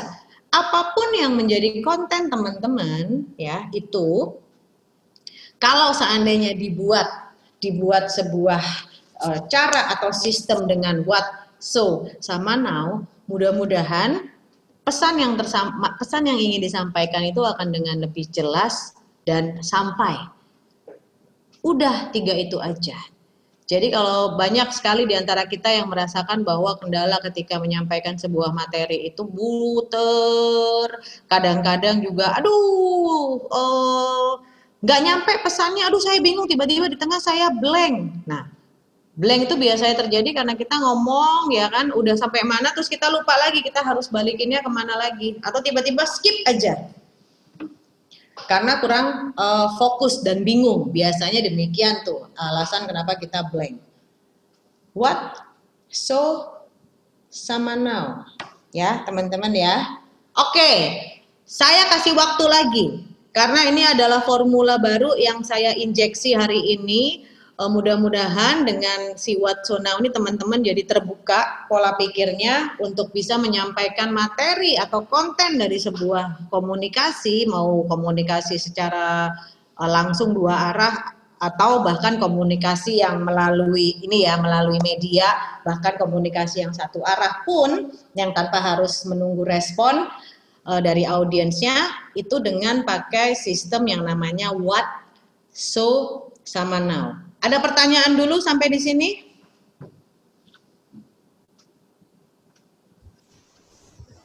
Ini masih tentang berhemat dalam masa pandemi nggak Mbak Lala? Mereka buat Boleh deh, biar gampang mau dilanjutin atau gini, kalau seandainya seandainya topik atau kontennya kurang kurang serak gitu ya, hmm. saya bebasin deh. Khusus untuk di bagian konten saya bebasin ke teman-teman mau bahas soal apa, tapi yang jelas we have to underline dari sisi what-nya. Anda harus kasih tahu dulu what. Kali ini kita akan fokus untuk ngobrolin soal apa, kemudian kenapa kita bahas soal ini, dan apa yang bisa kita lakukan. Nah, berikutnya itu apa? Ya, jadi topiknya saya bebasin deh yang untuk si konten ini. Jadi nanti begitu saya tunjuk random lagi, teman-teman nggak usah mulai dari awal, jangan di, jangan diulang lagi storytelling sama introduction sama greetingnya, langsung ke fokus ke di, di bagian konten. Oke teman-teman hari ini saya mau, mau ngobrolin soal belanja online gitu ya, belanja online. Kenapa sih saya bahas soal belanja online? Ya Allah, setelah dihitung-hitung saya hemat di satu sisi, tapi di sisi belanja online saya boncos. Nah gitu. Alasannya apa? Ternyata ada surveinya loh yang mengatakan penghasilan, penghasilan. Uh, peningkatan um, konsumen belanja online itu cukup signifikan, drastis naiknya ketika masa pandemi ini berlangsung. Karena orang dikit-dikit pengennya melihat barang-barangnya nggak sih? Disuruh kerja dari rumah malah browsing. Karena untuk mengisi kebosanan, apalagi saya nih yang kemarin gak nganggurnya lumayan lama kan daripada bengong ngapain lagi akhirnya browsing browsing lihat baju padahal dipakainya nggak tahu kapan gitu ya Oke, saya bebasin topiknya. Saya kasih waktu lagi lima menit nih teman-teman. Nanti saya akan tunjuk random seperti yang sebelumnya, tapi yang kalau bisa sih yang belum saya tunjuk tadi yang akan boleh mencoba untuk mengaplikasikan si what, so, sama si now. Siap teman-teman ya? Silakan. Mbak mau tanya dulu boleh? Boleh, boleh. Siapa tadi? Mbak mau sih ya? Mbak Happy ta. Oh, Mbak Happy. Silakan Mbak Happy. Mbak terkait kalau kita misalnya mau menyampaikan konten dalam uh, uh, public speaking seperti ini, kalau misalnya di tengah jalan yang tadi mungkin sudah pernah disinggung, uh, kita merasa blank, kemudian uh, lupa, nggak fokus gitu, how to uh, how to tune in lagi, balik lagi ke tracknya kayak gitu gimana Mbak? Ada strategi atau langkah-langkah uh, yang harus dilakukan? Karena pengalaman saya kadang-kadang kalau misalnya lagi berbicara di depan publik, kalau lagi berbicara di depan publik itu kadang-kadang ngeblank gitu. Oke. Okay, Terus jujur. balik laginya gimana? Ya, uh, saya itu dulu pernah, kayaknya pas di BP ya BPJ uh, BP Jam Sostek juga tuh, uh, saya pernah dapat jadwal ngajar 12 jam dari jam 8 pagi sampai jam 8 malam. Panjang dong. Wah, itu kalau saya hitung-hitung blanknya udah uncountable ya, blank. Pasti terjadi. Saya pun uh, para facilitator pun yang biasa ngomong di depan orang banyak pun itu tidak menutup kemungkinan punya kendala yang sama nih untuk tiba-tiba blank. Tapi begini, kalau saya strateginya adalah tipsnya itu ya saya pakai yang namanya interaksi itu tadi. Begitu saya blank nih, tiba-tiba saya ngomong apa? Lah, lah, tadi ngomong apaan ya? Oke, teman-teman, ada yang tahu nggak kira-kira? Tadi terakhir saya ngomongin apa? Ayo, ada yang masih ingat nggak? Pura-puranya saya mau ngecek gitu kan? Padahal saya lupa. Itu bisa. Itu sering eh, kadang-kadang saya lakukan juga tuh trik seperti itu. Terus yang berikutnya ya mau nggak mau kita kan punya slide presentasi tuh. Jadi kita tengok dulu tuh slide presentasinya. Kita tadi bahas apa ya? Oke.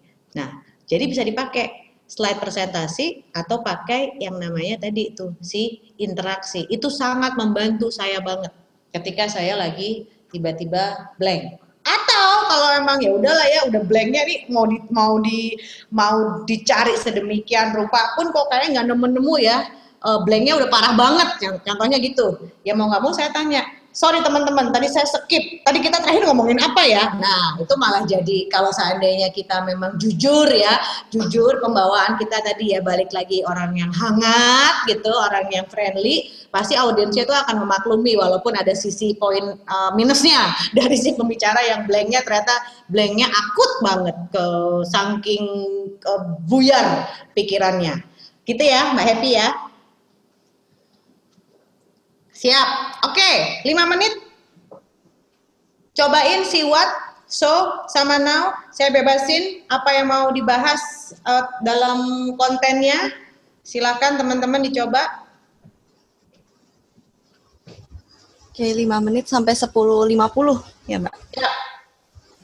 Oke. Okay. Kira-kira bahas topik apa di masa pandemi gini ya? Jadi jangan lupa tadi what so now-nya, what-nya untuk definisinya. Kira-kira kenapa membahas ini, terus so itu berarti uh, untuk mengeksplor lebih lanjut lagi tentang kenapa bahas itu. Itu gimana cara teman-teman mau meyakinkan audiensnya nanti tentang topik yang teman-teman bahas. Dan yang terakhir jangan lupa juga now itu kalian kasih solusi lah. Kira-kira yang bagus apa nih? Sebut. Tapi berarti tanggal 18 hari Sabtu ya. 18 Juli untuk.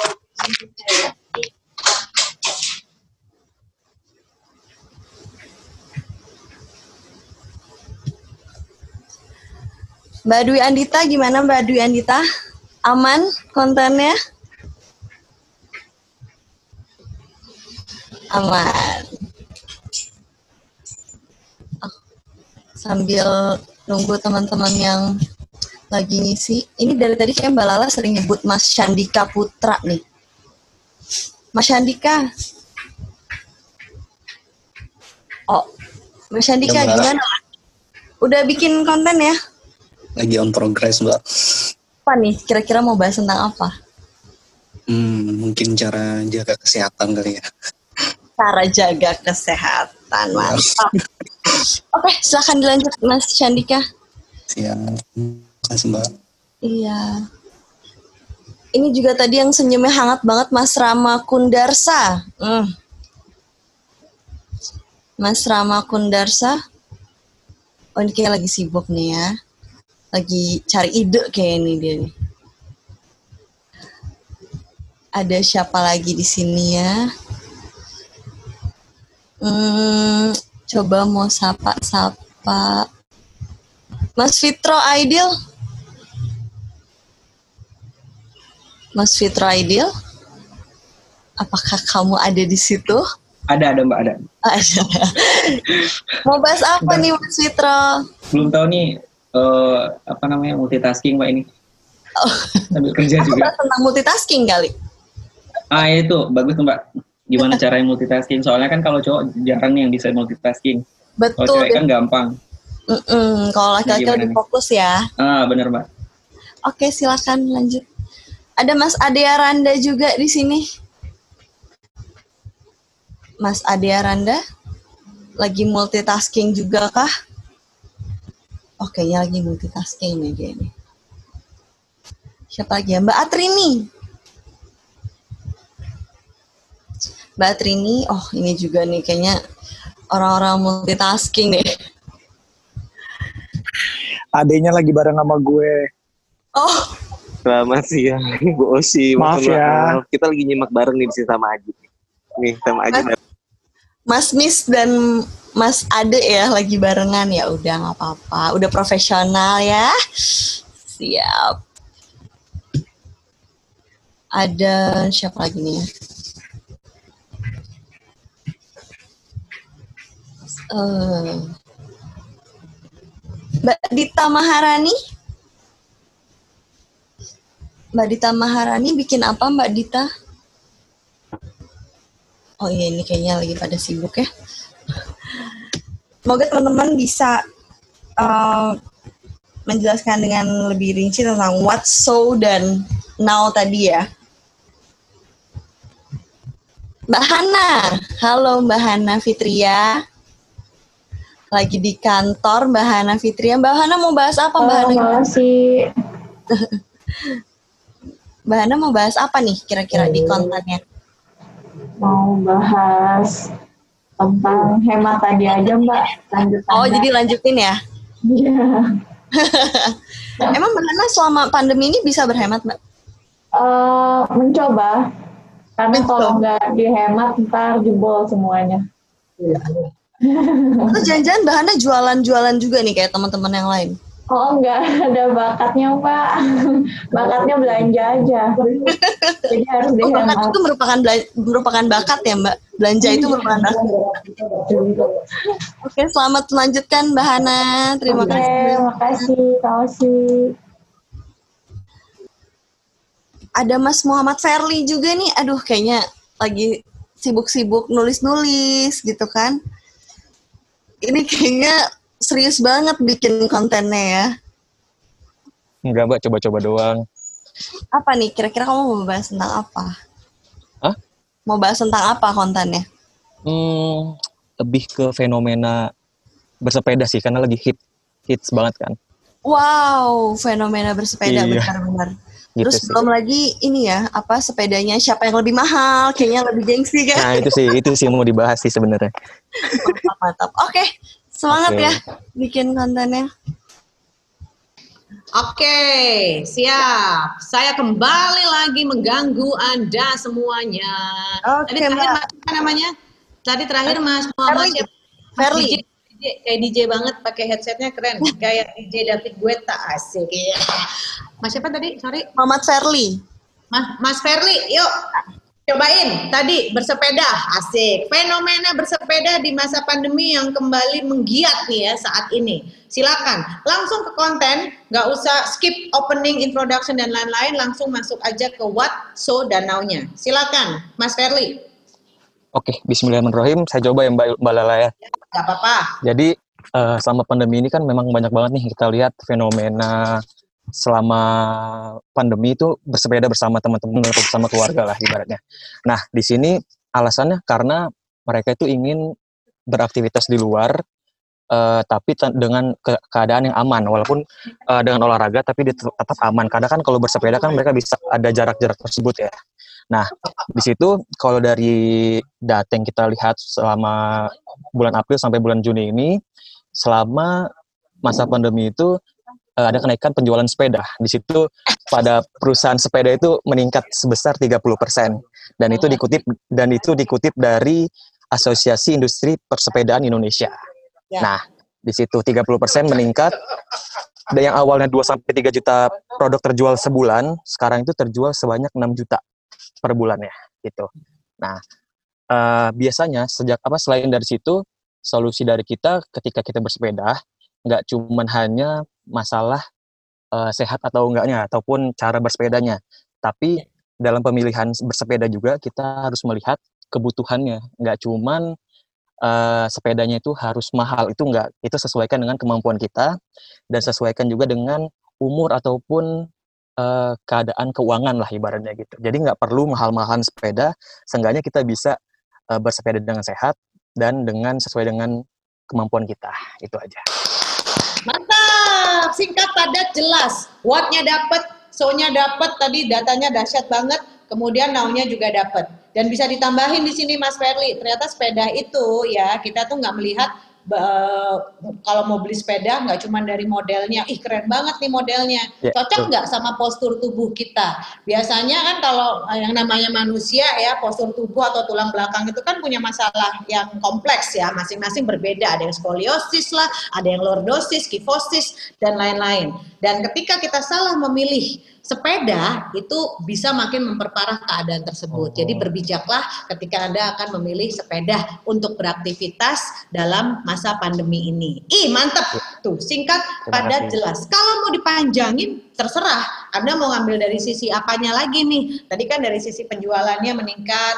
Ternyata ya data tambahannya menunjukkan bahwa dengan bersepeda satu nih kita meningkatkan daya tahan tubuh. Yang kedua kita masih tetap bisa melaku- eh, melakukan sosialisasi dengan teman-teman kita, mungkin ke kantor bareng.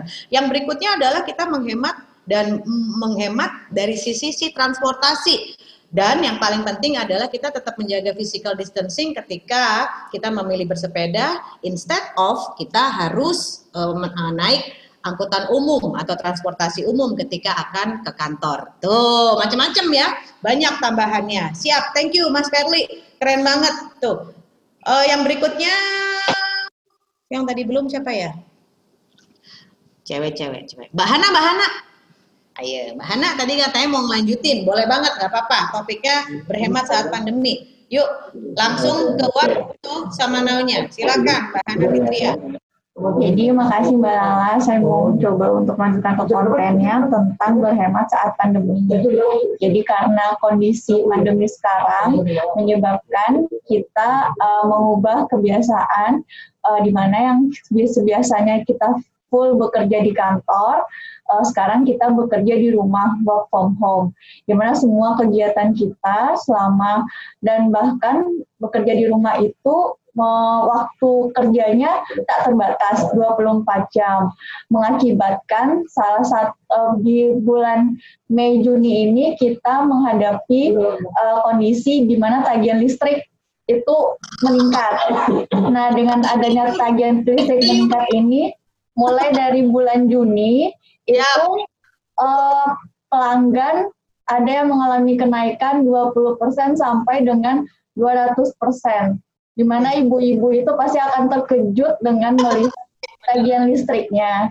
Ya. Itu eh, dengan mencoba membaca dari eh, arahan resmi dari eh, PLN, website resmi PLN dan juga dari Instagramnya ada beberapa informasi yang harus kita perhatikan agar eh, ledakan tagihan PLN ini tidak akan terjadi, ledakan tagihan listrik ini tidak akan terjadi lagi di bulan berikutnya. Yaitu dengan yang pertama kita setiap tanggal 24 sampai dengan 27 itu adalah tanggal terakhir kita melaporkan eh, meteran atau sekring listrik di rumah kita masing-masing ke WhatsApp-nya PLN. Lalu yang kedua, kita harus mengecek instalasi uh, pemasangan listrik di rumah kita agar tidak ada yang bocor. Karena kalau ada yang bocor itu juga akan menyebabkan tagihan listrik itu naik. Tahap-tahap itu harus kita perhatikan agar uh, membantu menghemat pengeluaran di saat uh, kondisi pandemi ini. Terima kasih. Mbak Hana dari PLN, terima kasih banyak. Itu luar biasa ya, bener banget. Nah, gini nih teman-teman, kalau seandainya maksud saya begini, tadi kan eh, di poin storytelling ya, di ko- bagian ko- struktur opening itu kan ada yang namanya eh, body oh, body content, ada yang namanya storytelling. Nah, ketika storytelling kita itu masuknya ceritanya tuh dari pengalaman ya, pengalaman kita dalam keseharian, kayak tadi Mbak Hana cerita tentang eh, pasti kaget deh. Yang namanya ibu rumah tangga kan sedikit banyak juga ber- berperan sebagai menteri keuangan keluarga. Kaget dong melihat tagihan listrik selama pandemi ini kok melonjak drastis. Tapi ya mau nggak mau itu adalah efek yang efek yang sering terjadi di antara kita sambil Mbak Hana cerita gitu, audiens termasuk saya tadi juga, "Eh, iya bener banget tagihan listrik gue ternyata naik juga loh. Ternyata bukan saya aja, banyak orang juga eh, yang merasakan hal yang sama. Nah, bonding yang seperti itulah dari cerita yang memang eh, common common ground ya, dari cerita yang ternyata nggak cuma kita aja sebagai pembicara yang eh, mempunyai pengalaman yang sama, itu ngajak mengajak si audiens untuk untuk berinteraksi akhirnya nyambung set. Nah, iya bener banget tuh tagihan listrik. Ah, saya mau dengerin ah apa yang mau disampaikan sama Mbak Hana karena ini terkait berhemat saat pandemi khususnya dalam hal tagihan listrik. Ih, mantep Mbak Hana. Keren, cakep. Ih, saya saya senang deh. Eh, c- eh, pemahamannya eh, cukup cukup mudah sehingga akhirnya aplikasinya juga bisa diaplikasikan dengan mudah nih ya. Berikutnya em, saya mau pilih tadi cowok, cowok cewek, cowok lagi sekarang. Coba Mas Angga. Angga dipisah itu ada lagunya loh Mas Angga ya. Maaf lagunya dari tadi lagu jadul soalnya penyi, ini penyiar penyiar radio jadul ya begini nih ya. Oke Mas Angga silakan di unmute. Monggo 321 what so sama now langsung aja ke situ. Silakan. Oke, hari ini mungkin kita akan membahas bagaimana supaya mengikuti pelatihan secara online bisa tanpa distraksi ya. Mungkin kendala sekarang ini kalau kita ikut pelatihan online ini kan kalau di kantor gini kita susah kon- konsen karena sambil kerja ya tuh. Ya. Jadi mungkin kita bisa selama beberapa waktu bisa menyingkir sebentar untuk bisa konsen sambil dengerin pelatihan yang mau kita ikutin. Jadi dan juga kadang ada distraksi itu misalnya kita buka WA dari laptop itu banyak notifikasi, terus notifikasi email, dan kita bisa matiin tuh notifikasinya. Agar harapannya kita bisa serap ilmu-ilmu dari pelatihan itu secara baik dan tepat seperti itu kira-kira. Terima kasih. Oke, siap. Singkat, padat, jelas. Di bagian explore eh, bisa ditambahkan sebenarnya nih Mas Angga. Oke, ada survei yang membuktikan bahwa dalam sebuah eh, training harapannya sih 100% materi yang diberikan oleh pembicara itu diserap dengan baik, tapi pada kenyataannya eh, tidak 100% yang terserap dengan baik ya. Jujur-jujuran nih nggak ada yang 100% itu bisa men- menangkap materi dari pelatihan itu secara utuh. Tadi kan disinggung tuh soal multitasking. Nah apalagi kalau seandainya Anda tidak fokus. Yang udah fokus aja apa yang didapatkan tidak terserap secara 100% dapat 50% aja udah syukur banget tuh dari apa yang sudah diberikan dengan kondisi kita fokus. Tapi kalau yang multitasking itu yang nggak nutup kemungkinan pasti nggak akan fokus ya nggak sih? Karena manusia itu wa- walaupun semultitaskingnya seorang seseorang itu tidak didesain untuk bisa melakukan banyak hal dalam satu waktu tertentu. Intinya gitu. Itu bisa ditambahin tuh di situ ya Mas Angga. Karena memang itu ada ada uh, basicnya, ada penelitiannya bahwa multitasking ini nggak bisa akhirnya membuat kita itu jadi bisa melakukan segala hal. Pasti deh ada skipnya, ada yang nggak totalnya, ya. Oke, thank you Mas Angga. Siap. Eh, satu lagi deh, Bu eh, Mbak Elvis. Oh, oh. Cobain ya Mbak Elvis ya. Tiga, dua, satu. What so now? Silakan Mbak Elvis.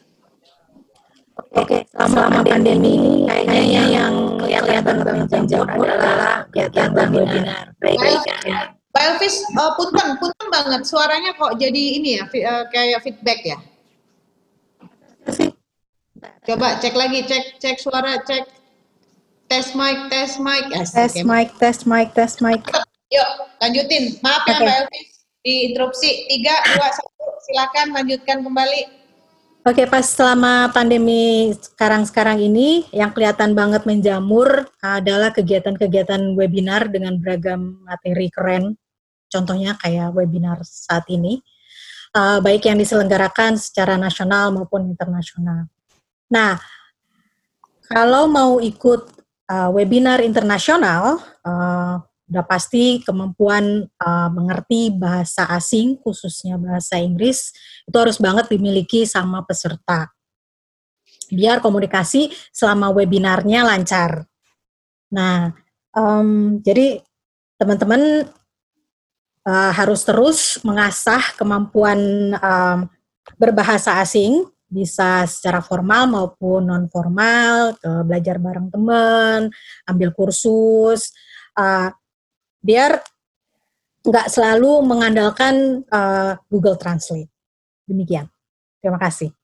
Yeay, Mbak Elvis, thank you so much. Ya, singkat padat nggak apa-apa. Paling nggak basicnya dulu. What-nya, oke. What-nya tadi tentang apa teman-teman? Coba. Kalau teman-teman memperhatikan tadi Mbak Elvis bahas soal apa di bagian what atau di bagian eh, mendefine, mendefinisikan apa yang mau dibahas dalam konten.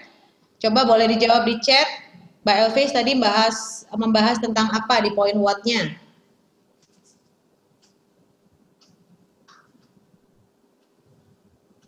Ada? Loh. Tadi teman-teman yang lainnya ngikutin dong. Mbak Elvis bahas soal apa tadi? Ayo. Ini perlu dipancing pakai hadiah atau gimana nih Mbak Lala? Kasih tadi kulkas 15 pintu.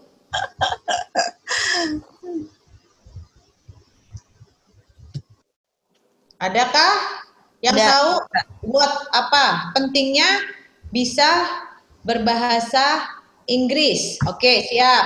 Cara meningkatkan kemampuan bahasa asing. Boleh. Apalagi yang berikutnya? Ih, mantep, mantep. Ada lagi kah? Apa sih sebenarnya yang dibahas sama Mbak Elvis? Kegiatan webinar yang semakin merebak. Siap. Oke. Sebenarnya apa? Apa yang ingin disampaikan sama Mbak Elvis? Kita akan tanyakan langsung ke TKP. Silakan Mbak Elvis laporkan situasi di TKP saat ini. Kok kayak reportase ya? Yang mau dibahas sama Mbak Elvis tadi adalah kontennya tentang apa? Sebenarnya sih itu apa pentingnya Mbak suaranya feedback lagi Mbak. feedback lagi ya. Harus harus menggabungkan HP. Oke. Soal apa? Apakah soal kemampuan, cara meningkatkan kemampuan bahasa Inggris atau aktivitas webinar yang semakin merebak di masa pandemi ini? Yang mana, Mbak eh, Mbak Elvis? Tadi niatnya fokus di bagian yang mana? Silakan, Mbak. Ya, di kegiatan webinar eh, yang eh, apa yang yang banyak terus eh, yang yang cuma bahasa Indonesia tapi juga dalam bahasa. Asik, sip, mantap tuh ya. Jawabannya udah. Berarti Mas Mbak Hepita tuh, kayak Mbak Hepita sama Mas Adi. Tadi jawabannya yang sudah sesuai dengan harapan dengan apa yang disampaikan sama Mbak Elvis. Siap. Thank you so much. Ya. Boleh nanya nggak? Apa tuh Mbak Elvis? Eh, untuk explore apakah harus selalu Tapi suaranya eh, suara- suaranya menggema, sorry. Jadi suaranya eh, feedback nih, jadi kayak memantul lagi. Tadi padahal bagus ya. Coba cek lagi, cek suara, cek. Cek, cek suara. Waduh. Oh, kenapa gem ini? Eh, atau bu, boleh di via chat kali ya, Mbak? Ya, chat, chat ya, oke, oke. Oh oke, Mbak Elvis pakai dua gadget ya. Biasanya gitu kalau dua ada dua gadget dan dia berdampingannya cukup dekat jaraknya, itu akan feedback, enggak ya? Eh, Nah ini cuma jelas. HP, cuma HP sih. Saya saya pakai no- notes untuk nulis. Oh notes ya. Oke, sudah udah jelas suaranya. Yuk, boleh. Apa yang mau ditanyakan tadi Mbak Elvis? Lalu menyajikan hasil survei. Ya. Apa tuh? Ha- suaranya balik lagi. ya udah, sorry, Mbak Elvis, di chat aja boleh ya? Ditulis aja nanti aku bacain. Oke, sambil nunggu Mbak Elvis nulis, saya masih punya satu korban berikutnya yang eh, akan menyampaikan what so now dari topik masing-masing. Mbak Elvis, untuk explore apakah harus selalu menyajikan hasil survei? Gini, Mbak Elvis dan teman-teman lainnya, karena kan tujuan kita dalam konten, kenapa persentase paling tinggi tadi 70%? Karena di sinilah peran kita untuk bisa meyakinkan apa pun bentuk komunikasi atau presentasi yang mau kita sampaikan, supaya audiensnya itu lebih lebih paham. Hasil survei itu membuat membuat gini, kalau kita udah nyodorin hasil survei, orang tuh pasti akan melek dan percaya. Makanya tadi benar banget Mas siapa tadi ya, Mas Ferli itu menyebutkan hasil sur- survei yang diambil dari mana. Kalau seandainya sumbernya tidak terpercaya, kita bisa ya elah itu mah hoax kali gitu. Tapi kalau ketika kita eh, menyampaikan hasil survei dengan sumber yang terpercaya, orang tuh pasti akan percaya dengan kita gitu. Jadi memang mau nggak mau kalau ya kalau bisa Anda tambahkan, Anda cantumkan hasil eh, survei. Tapi kan nggak semuanya bisa eh, ada nggak semuanya kan ada hasil surveinya, Mbak. Kalau gini deh, kalau ngomongin soal kegiatan webinar semakin merebak sejak pandemi, itu bisa coba aja googling pasti dapat tuh aktivitas kegiatan. Ya webinar semakin meningkat karena memang mau nggak mau saat ini kita memanfaatkan yang namanya eh, aplikasi eh, meeting dengan berbagai macam layanan yang ada yang ditawarkan. Banyak tuh udah ada pasti di googling. Pasti akan ada datanya di situ. Cari data yang terkini dan paling akurat dari sumber yang terpercaya ya mbak. Kalaupun waduh kita mau bahas soal topik receh nih kayaknya belum ada deh hasil surveinya. Coba aja kita bikin survei yang sederhana tanya deh sama temen yang kalau ada kalau ada di grup contoh di grup WhatsApp. Kita tanya eh oh, saya lagi mau bahas ini nih besok bahas ton, eh, bah- bahas tentang apa ya? Bahas tentang kayaknya susah untuk berhemat karena dikit-dikit gini deh yang gampang. Kita pengennya bawaannya pengen ngemil. Tuh coba dalam satu minggu berapa kali belanja lewat aplikasi? Ya Eh, jadi kita bikin survei yang singkat-singkat aja. Ini survei sebenarnya survei sederhana. Contoh ya pada saat Anda menyampaikan ini survei sederhana. Saya meminta teman-teman saya dalam grup WhatsApp saya itu untuk kasih tahu dalam satu minggu berapa kali sih kita pesan makanan lewat aplikasi. Nah, wah ternyata dari member-member yang jumlahnya 30 orang, rata-rata 25 orang dalam seminggunya itu pasti akan berbelanja atau um, mak- um, pesan makanan dari si aplikasi ojek aplikasi. Bisa banget itu malah semakin semakin lebih natural ya karena kita sendiri yang melakukan survei secara sederhana. Tapi memang mau nggak mau kalau bisa ya kudu sih sebenarnya tambahkan si uh, uh, survei karena itu adalah memperkuat statement kita untuk bisa meyakinkan si lawan bicara. Oke, siap ya? Baiklah, ini karena saya, aduh, waktunya terbatas, jadi what so now-nya saya saya akhiri dulu, ya. Jadi nggak ada lagi yang saya jadikan korban berikutnya, ya. Jadi kita lanjut sekarang. Harapannya teman-teman makin jelas ya, uh, dan makin bisa mm, memprediksikan kira-kira konten apa yang mau dibahas. Eksplorasi itu adalah poin yang terpenting dan bagian decide-nya itu Anda bisa masukkan beberapa uh, tips praktis mungkin, bisa solusi juga, bisa ajakan macam-macam. Intinya adalah di bagian eksplorasinya. Satu hal tentang konten beda dengan gizi pada uh, di opening yang sebelumnya. Kalau gizi kan nggak man, mandatori itu, boleh ada storytelling, boleh nggak ada, boleh urutan, boleh nggak urutan. Kalau konten ini hukumnya wajib diurutkan ya. Jadi dari what, so sama now-nya ini harus diurutkan semuanya dan tidak ada tidak boleh di, dihilangkan salah satu uh, poinnya.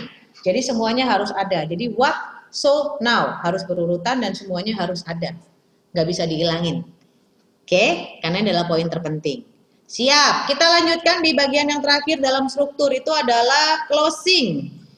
Closing tadi peranannya 20%. Jujur, di bagian 20% ini sebenarnya mencakup sunya ini adalah summary sebenarnya. Summary itu ringkasan atau rangkuman. Jadi ada beberapa poin yang uh, teman-teman ambil untuk dijadikan sebagai rangkuman dari atau highlight dari apa yang sudah diberikan selama Anda berkomunikasi atau presentasi ya. Re-nya itu adalah recap. Recap itu kesimpulan. Jadi kesimpulannya apa nih? dalam masa pandemi kita harus tetap berhemat ya mau nggak mau karena kita nggak akan pernah tahu sampai kapan pandemi ini akan berakhir jadi pinter-pinter kita mengatur ke keuangan nah punch ini adalah punchline atau nah kalau bukan kita siapa lagi yang harus berhemat peran kita sebagai ibu ya mau nggak mau kita uh, harus bisa mengatur keuangan dengan lebih baik itu itu adalah kayak tagline atau kayak uh, kata uh, kayak penyemangat itu juga bisa. Punchline ini bentuknya macam-macam. Kalau bisa punchline ini memang mau nggak mau kita harus pikirin punchline apa yang sesuai dengan apa yang kita sampaikan. Boleh nggak masukin quote? Quote itu kepanjangan. Kecuali kalau quote-nya pendek. Kayak stay hungry, stay foolish gitu ya. Itu itu bisa ditambahin. Tapi stay hungry, stay foolish ini masuk nggak kalau kita tadi bahas soal berhemat? stay hungry, stay foolish, stay hungry yang ada kita pesen GoFood mulu gitu contohnya ya. nggak hemat dong. Nah, jadi jangan sampai si punchline yang Anda pilih, teman-teman pilih itu jadi uh, kontradiktif dengan konten yang disampaikan. Memang mau nggak mau di bagian punchline kita harus ekstra effort untuk mikirin kira-kira punchline yang apa ya yang pas dengan apa yang disampaikan dalam materi tersebut. Oke, okay? summary gampang. Anda tinggal sebenarnya ngambil poin-poinnya. Recap, bikin kesimpulan, ya, Anda sendiri yang bisa. Tapi bagian punchline mau nggak mau, Anda harus pikirin. Oke, kita coba kita coba summary dulu dari struktur yang baru saja kita bahas ya. Nah, kita masuk ke next slide di sini. Oh, ya. Nah, di opening itu ada gizi. Di konten ada what, so, sama now. Kemudian yang berikutnya di closing ada sure, punch. Ini formula talking yang bisa diaplikasikan untuk teman-teman supaya bisa lebih mempermudah. Harapannya sih besok-besok nggak akan nemuin lagi kendala yang namanya, aduh saya tuh kalau ngomong suka beribet, aduh saya tuh kalau ngomong tuh suka muter-muter, aduh saya tuh kalau ngomong tuh saya nggak tahu mau ngomong apa lah. Kalau nggak tahu mau ngomong apa nggak usah ngomong sih sebenarnya ya. Itu. Nah, tapi begini nih teman-teman, kenapa di sini kita buat dalam bentuk sebuah uh, bagan yang segitiganya terbalik? Karena ada alasannya. Dalam keseharian kita pun kita itu punya yang namanya efek komunikasi dalam bentuk segitiga murni ya, alias segitiga dalam bentuk yang semestinya. Begini. Nih. Jadi teman-teman di sini bisa lihat ini yang sering kita lakukan. Ketika kita uh, berkomunikasi, efeknya itu adalah, nah, melebar ke mana-mana. Ditanya, aud nanya audiensnya dapat apa aja tadi?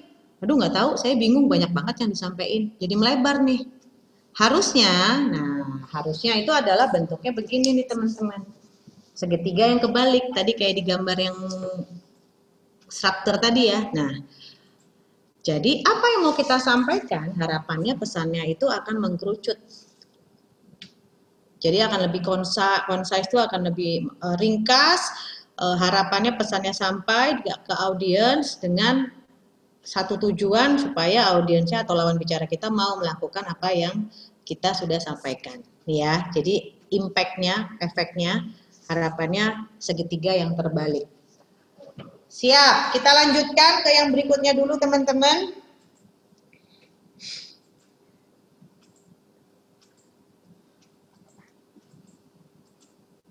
Nih biar teman-teman tahu dulu apa sih yang mau dibahas dalam total vokal Ingat perannya tadi 20% ya dalam vokal, dalam kita bersuara saat kita berbicara itu pentingnya adalah di lima poin ini. Ada JAPSS, jeda.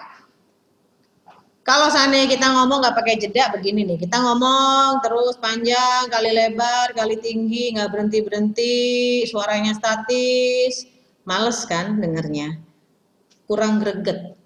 Jeda jeda ini juga dipakai eh, dipakai oleh Jack Ma sebagai salah satu strategi untuk bisa alasannya alasan beliau begini. Ketika kita pakai jeda, harapannya audiens itu pada saat jeda bisa mencerna dari apa yang sudah disampaikan sebelumnya.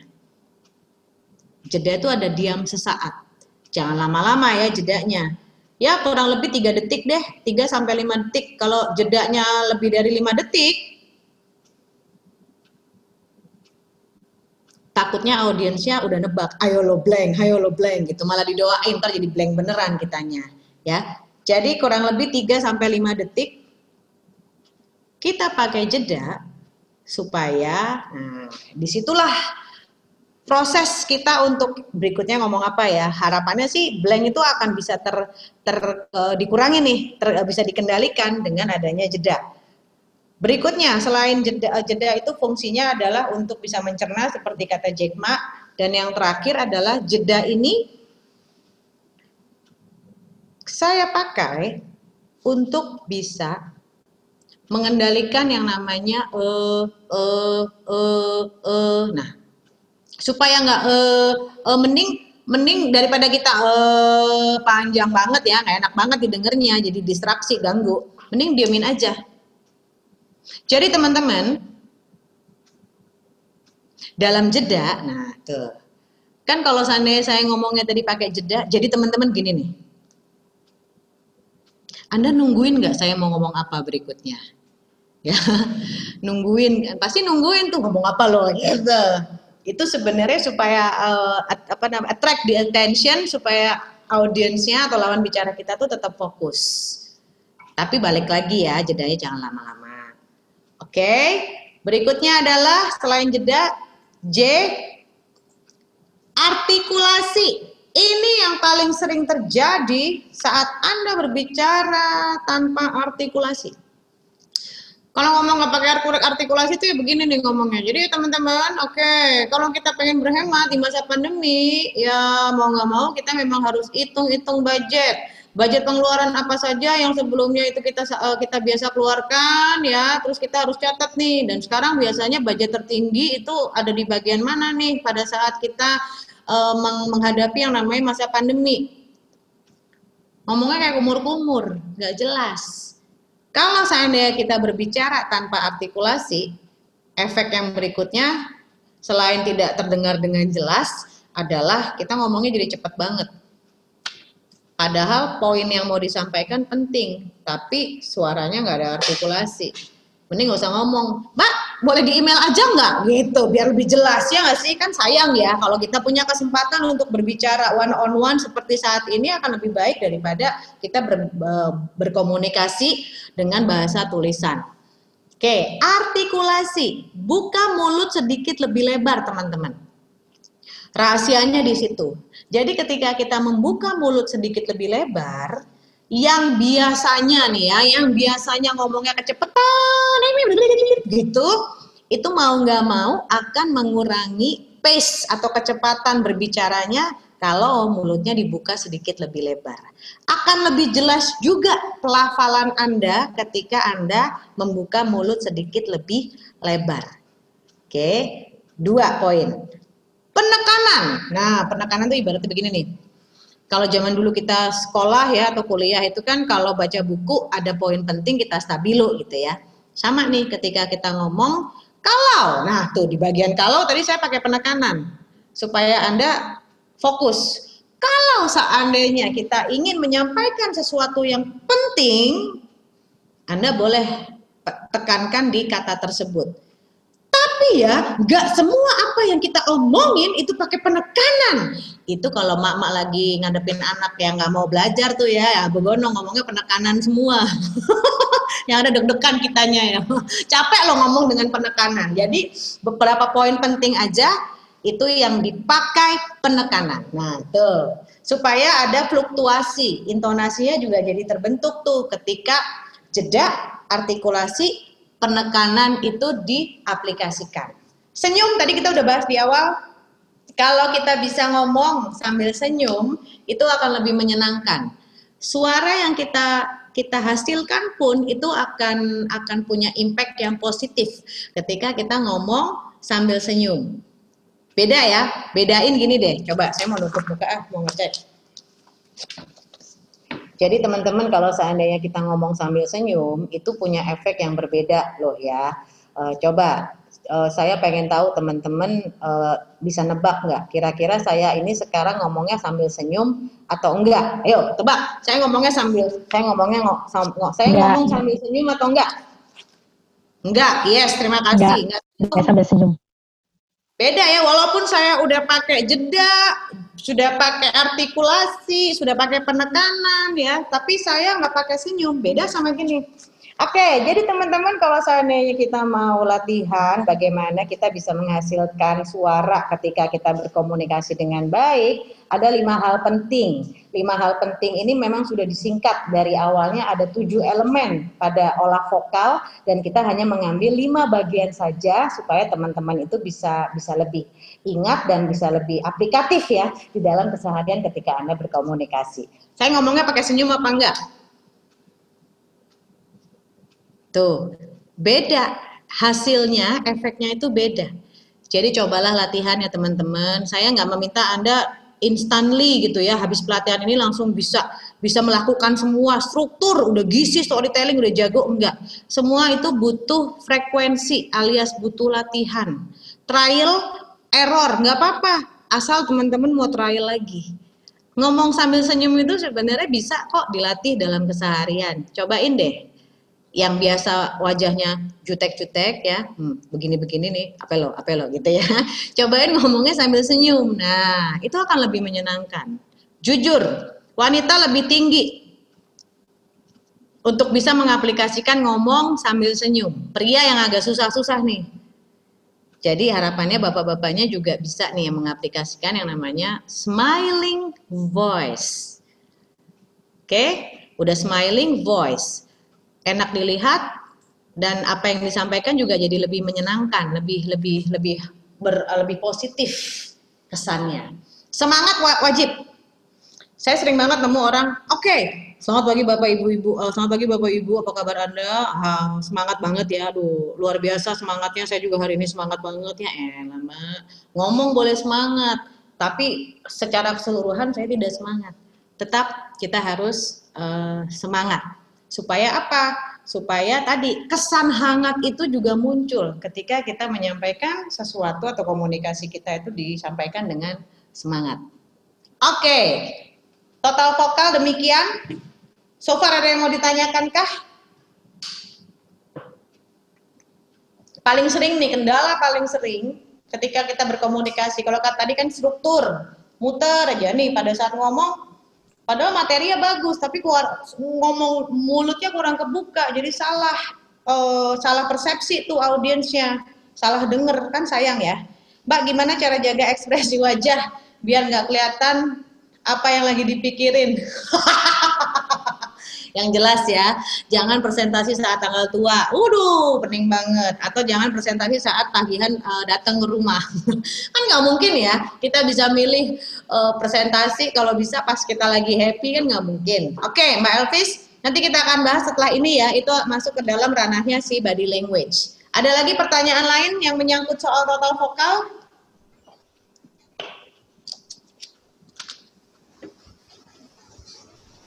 Ada? Coba nggak apa-apa ditulis di chat aja. Eh, anak siapa tuh nangis? Iya. Gak ada ya? Udah cukup jelas ya masing-masing poin yang tadi saya sampaikan.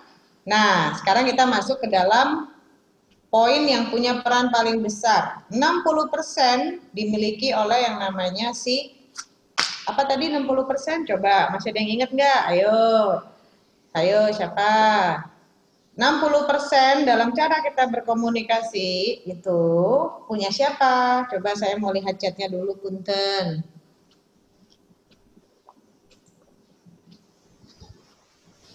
Mantep, Mbak, Mbak Dwi ya. Di bagian body language. Sip. Cakep. Kalau dilihat gambar ini nih, teman-teman, Kelihatan nggak? Padahal wajahnya nggak kelihatan loh di sini. Coba Anda perhatikan gambar lima orang ini, mana yang menurut Anda tidak terlihat atentif, tidak memperhatikan apa yang disampaikan. Nomor satu, dua, tiga, empat, lima, yang mana? Dari gambar ini, gambar-gambar yang ada di slide ini. Apakah pria bercelana merah atau wanita bercelana coklat? Pria. Nomor satu, nomor satu, nomor satu. Anda melihat dari apanya tuh? Wih, di celana merah, mantep. Jawabannya benar semua, ya. Yang Anda perhatiin dari kaki silang, dari senderan juga bisa. Utamanya adalah dari postur tubuhnya terlihat tidak atentif. Kalaupun seandainya dia posisinya agak tegak dikit tuh ya, kakinya nyilang pun masih terlihat atentif. Ini nyendernya kayak males. Coba kalau ini gambarnya agak dikatasin dikit, mungkin dia lagi tidur atau lagi uh, menguap. Itulah body language.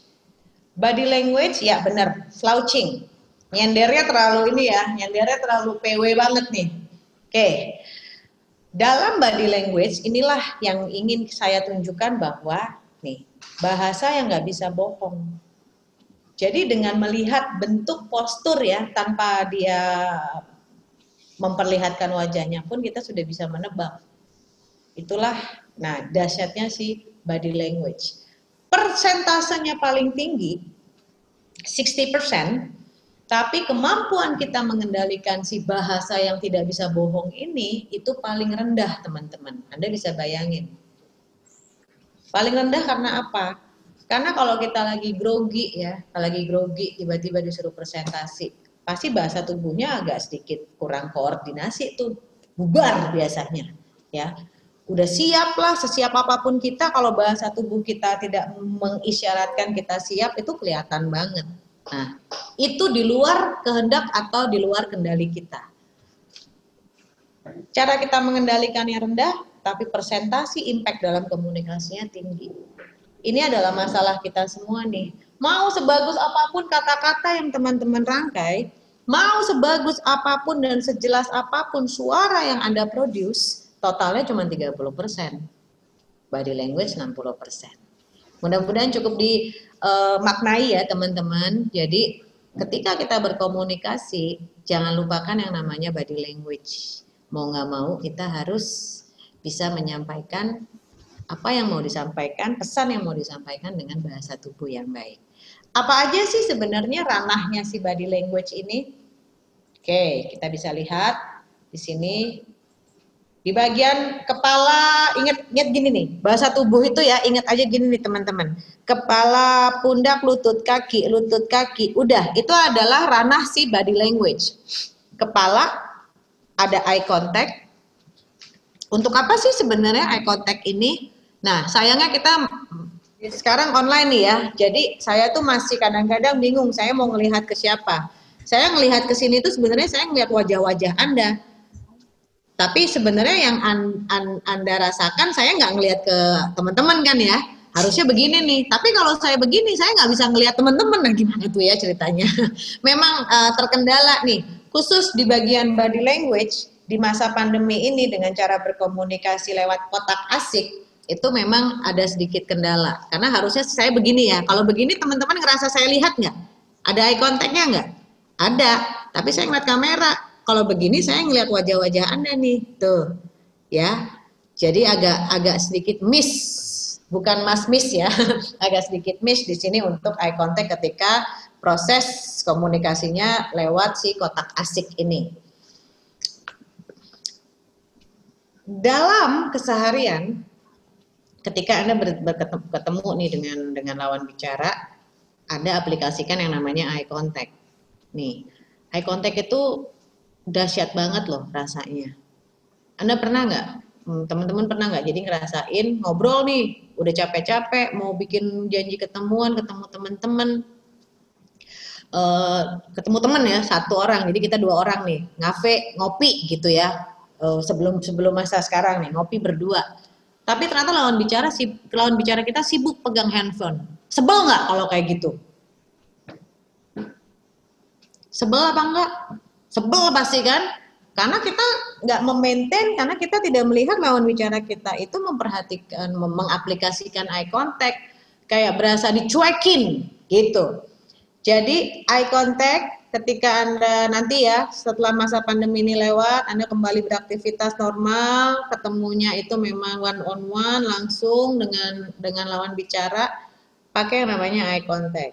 Lihat matanya. Lihat mata saya ya karena itu menunjukkan atensi, menunjukkan Anda itu memperhatikan, tidak hanya atensi, tapi eye contact ini mengapresiasi lawan bicara kita dan it goes vice versa. Kita juga kalau uh, kalau kalau dilihat juga merasakan hal yang sama, mendapatkan atensi dan mendapatkan apresiasi.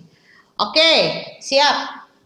Satu uh, eye contact yang terakhir tuh maksudnya adalah active listening karena dengan memaintain eye contact pada saat kita tidak berbicara kita itu mendengarkan secara aktif di situ. Siap Mbak Nirmala? Eh Mbak Nirmala, sorry Mbak Nurmala mau nanya apa? Silakan. Halo Mbak Lala, terima kasih. Saya panggilannya ya. Siap. Silakan Mbak Lala. Uh, terkait dengan eye contact, selama ini kan memang kalau kita bicara sama orang dalam berkomunikasi kita harus menatap matanya sebagai yang setelah Mbak Lala jelaskan tadi. Namun aku pribadi, uh, aku pribadi ada masalah nih Mbak. Kalau misalnya aku bicara sama orang itu menatap lamanya eye contact tuh lama-lama tuh aku suka uh, apa ya kayak enggak ya bukan kayak gimana? Misalkan kita natap matanya tuh lama-lama tuh mata aku kayak pegel gitu. Jadi kayak nggak bisa fokus ngeliat matanya terlalu lama. Nah di dialihin kadang-kadang ke samping ke kiri kanan dikit terus balik lagi ke matanya tapi tetap pegel gitu. Nah untuk ngatasi hal demikian gimana sih mbak? Makasih Gini, memang sih itu perlu latihan. Jujur, saya juga dulu termasuk orang yang tidak sangat tidak memaintain yang namanya eye contact. Tapi saya belajar banyak uh, seiring berjalannya waktu. Mau nggak mau ya, kita perhatik. Gini ya, eye contact itu kan nggak melulu eye to eye. Jadi nggak melulu mata ke mata. Ya capek juga ya, lama-lama. Jadi kak kalau mat gini, eye, the true eye contact itu dengan jarak atau distance yang sangat pendek sih biasanya satu meter nih pasti mau nggak mau kita perhatikan matanya ya. Tapi kan yang namanya ngobrol, apalagi saat anda presentasi dengan lawan bicara yang banyak, anda bisa mundur. Kalau mundur sih sebenarnya anda tidak hanya langsung direct to the eye ya ke matanya langsung, Tapi Anda bisa perhatikan ambilnya tuh istilahnya di zoom out ya. Anda narik ke seluruh eh, wajah. Nah, kalau seandainya boleh nggak sih Mbak eh, sekali-sekali kita ngeliat samping ya boleh aja gitu, nggak apa-apa. Cuman gini, maksudnya eye contact ini sepertinya gini nih ya. Jadi kalau saya eh, ngobrol nih sama teman saya, teman saya lagi lagi bicara nih ya, dia dia yang lagi ngomong saya dengerin. Ya saya perhatikannya begini, terus terus terus. Jadi memperhatikan memperhatikan teman saya yang lagi ngomong, bukan yang perhatikannya tapi gini. Oke, gini nih. Terus terus gimana lagi? Itu kan beda ya rasanya. Nah, sama, nggak apa-apa. Jadi gini, kalau seandainya merasa capek yang harus direct eye contact langsung, seseka eh, gini, usahakan maintain lebih panjang waktunya untuk eye, eye to eye eye to eye contact. Tapi kalau capek, ya Anda bisa melihat dari bagian uh, wajah ya, wajah aja. Jadi Anda mau nggak mau menjaga jaraknya supaya bisa zoom out dan melihat ke area si uh, wajah. Itu nggak yang direct. Intinya adalah memperhatikan sih sebenarnya. Anda memperhatikan si lawan bicara yang sedang berbicara. Oke? Gitu ya Mbak Nurmala. Oke, terima kasih. Lagu lawas lagi yang keluar. Ya, maaf ya. Yang yang ngeh cuman yang angkatan sama angkatannya sama kayak saya. Alias angkatan lawas ya. Oke, eh, kita gagal fokus sama yang makan di belakang Mbak Lala. Eh Mbak Mala. Oh, ada ya Mbak Mala. yang di belakang lagi makan. Oh, itu ya lagi di lagi di kantor ternyata. Oke. Eye contact. Active listening. Apalagi sih di area wajah yang harus kita perhatikan di sini teman-teman ketika akan mengaplikasikan si body language. Ada yang namanya ekspresi wajah, mimik. Tuh, kendalikan ekspresi. Kalau memang situasinya lagi empati, contoh nih teman-teman. Nah, biasanya pertanyaannya begini, Mbak, tadi kan Mbak bilang katanya disuruh senyum nih, tapi saya mau menyampaikan berita duka cita. Ya itu kan kondisional ya, nggak mungkin juga. Oke, selamat pagi teman-teman. Saya punya berita duka nih. Kan udah pengen di uh, gitu. Jadi disesuaikan ya. Makanya di sini disebutkan senyum boleh, tapi jangan lupa Anda bisa, harus mengendalikan yang namanya ekspresi. Ketika situasinya itu situasi yang eh, berhubungan dengan kedukaan, ya Anda ekspresinya lebih empati. Itu. Latihannya gimana sih? Yang jago main ekspresi itu hanya pemain drama Korea. Eh, kok drama Korea gue sebut ya. Ah, pemain eh, sinetron termasuk actress, actor itu udah pasti jago bermain ekspresi karena itu adalah part of their daily jobs. Kita sebagai manusia ya biasa yang bukan artis, bukan siapa-siapa, bukan pemain film, bukan pemain drama, gimana nih cara mengalihkan facial expression? Ya, sesimpel anda belajar untuk senyum aja. Belajarnya gimana? Coba kalau tiap pagi pada saat Anda ngaca, nggak cuma ngaca aja, nggak cuma cukur kumis, nggak cuma sikat gigi. Tapi setelah itu Anda coba tuh belajar berekspresi. Aduh kalau saya lagi sedih, ekspresi sedih gimana sambil merem? Ekspresi sedih. Nah, itu lebay sih yang tadi ya. Coba senyum gimana? Nah, sambil latihan. Kaca kan kayaknya di mana-mana ada ya. Jadi boleh tuh Anda melatih ekspresi wajah ya eh, dengan kaca atau kalau mau coba pakai video kalau lebih pede lagi. Tapi basicnya boleh dengan kaca. Oke? Eye contact, ekspresi wajah, senyum, jangan lupa tadi itu adalah bagian kepala dari si body language.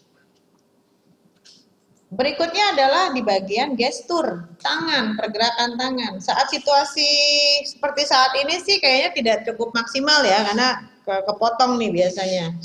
Nggak terlalu jelas terlihatnya. Tapi hand gestur ya teman-teman, ketika Anda berbicara dengan gestur yang sesuai, dengan gestur yang pas, tuh, Anda sebenarnya dibantu dibantu untuk bisa menyampaikan apa yang mau disampaikan itu dengan penekanan. Tidak hanya dari suara, tapi dengan pergerakan tangan. Nih, penekanan kan tadi. Supaya lebih nggak statis juga. Kalau seandainya Anda ngomong tangannya masuk kantong tuh biasa cowok-cowok tuh ya, bapak-bapaknya tuh kalau ngomong tangannya masuk kantong. Ya, nggak jadi kayak kurang enak dilihat, bosen jadinya karena gerakannya ya eh, gitu-gitu aja. Tapi kan dengan bergerakan tangan kan uh, mata audiens juga juga bisa melihat mengcapture bahwa wow ada sesuatu yang bergerak ini lebih lebih uh, menarik dan lebih bisa menarik fokus audiens terhadap kita yang sedang berbicara dengan si hand gesture. Gitu. Mau nggak mau harus latihan ini juga sama Terutama bapak-bapaknya yang sering ngomong tangan dimasukin. Karena kalau buat saya nih di sini teman-teman jujur, saya juga dulu susah untuk mengaplikasikan yang namanya hand gesture. Tapi setelah saya tahu bahwa pergerakan tangan ini ternyata bisa membuat saya lebih mempercepat proses grogi saya, itu saya pakai terus sampai sekarang. Sedikit banyak ya ketika kita merasa nervous, itu kan kita deg-degan tuh aktivitas jantung meningkat, hormon stres semakin uh, semakin banyak yang keluar ke peredaran darah. Efeknya geter semua kadang-kadang, tangan geter, suara geter, ja, uh, bisa posisinya tuh maju mundur. Kadang-kadang jadi jadi kelihatan lah orang tuh bisa melihat bahwa ih dia lagi nervous tuh. Dari ekspresi muka juga kelihatan. Nah, cobalah untuk mengakselerasi ya. Jadi Anda menyelaraskan juga dari apa yang Anda rasakan dalam bentuk nervous itu tadi dengan pergerakan tangan. Ini channeling sebenarnya. Apa yang kita gerakan ini menyalurkan dari si atau menyalurkan dan menyamakan dari apa yang kita rasakan ketika kita nervous. Jujur itu yang saya pakai sampai sekarang. Kenapa saya selalu tuh kadang-kadang ngomong pakai gestur. Saya siaran radio aja nggak ada yang lihat, saya pakai gestur. Itu karena ya kebiasaan saya akhirnya untuk bisa pakai si hand gesture. Oke. Okay. Jangan lupa juga postur. Tadi kan di gambar yang lima orang kelihatan yang paling nomor satu yang celana merah itu nggak nggak atentif ya, karena dia slouching, karena dia nyender, karena dia emang terlihat dari bahasa tubuhnya males-malesan. Itu karena posturnya dia memang mem mem memperlihatkan kalau dia tidak atentif.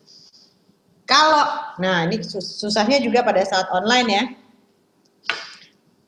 Saya sih tadi juga nyender, ada nyendernya begini. Tapi saya tetap uh, memperhatikan Anda di sini Bapak Ibu. Eh Bapak Ibu teman-teman. Coba kalau seandainya saya mulai begini nih. Nah, kelihatan nggak kalau saya mulai mulai slouching? Ini hati-hati juga ya postur ini kadang-kadang kita suka sadar nggak sadar ya saking enaknya saking kelamaan meeting terus begini nih ngok. Jadi terlihat tidak atentif.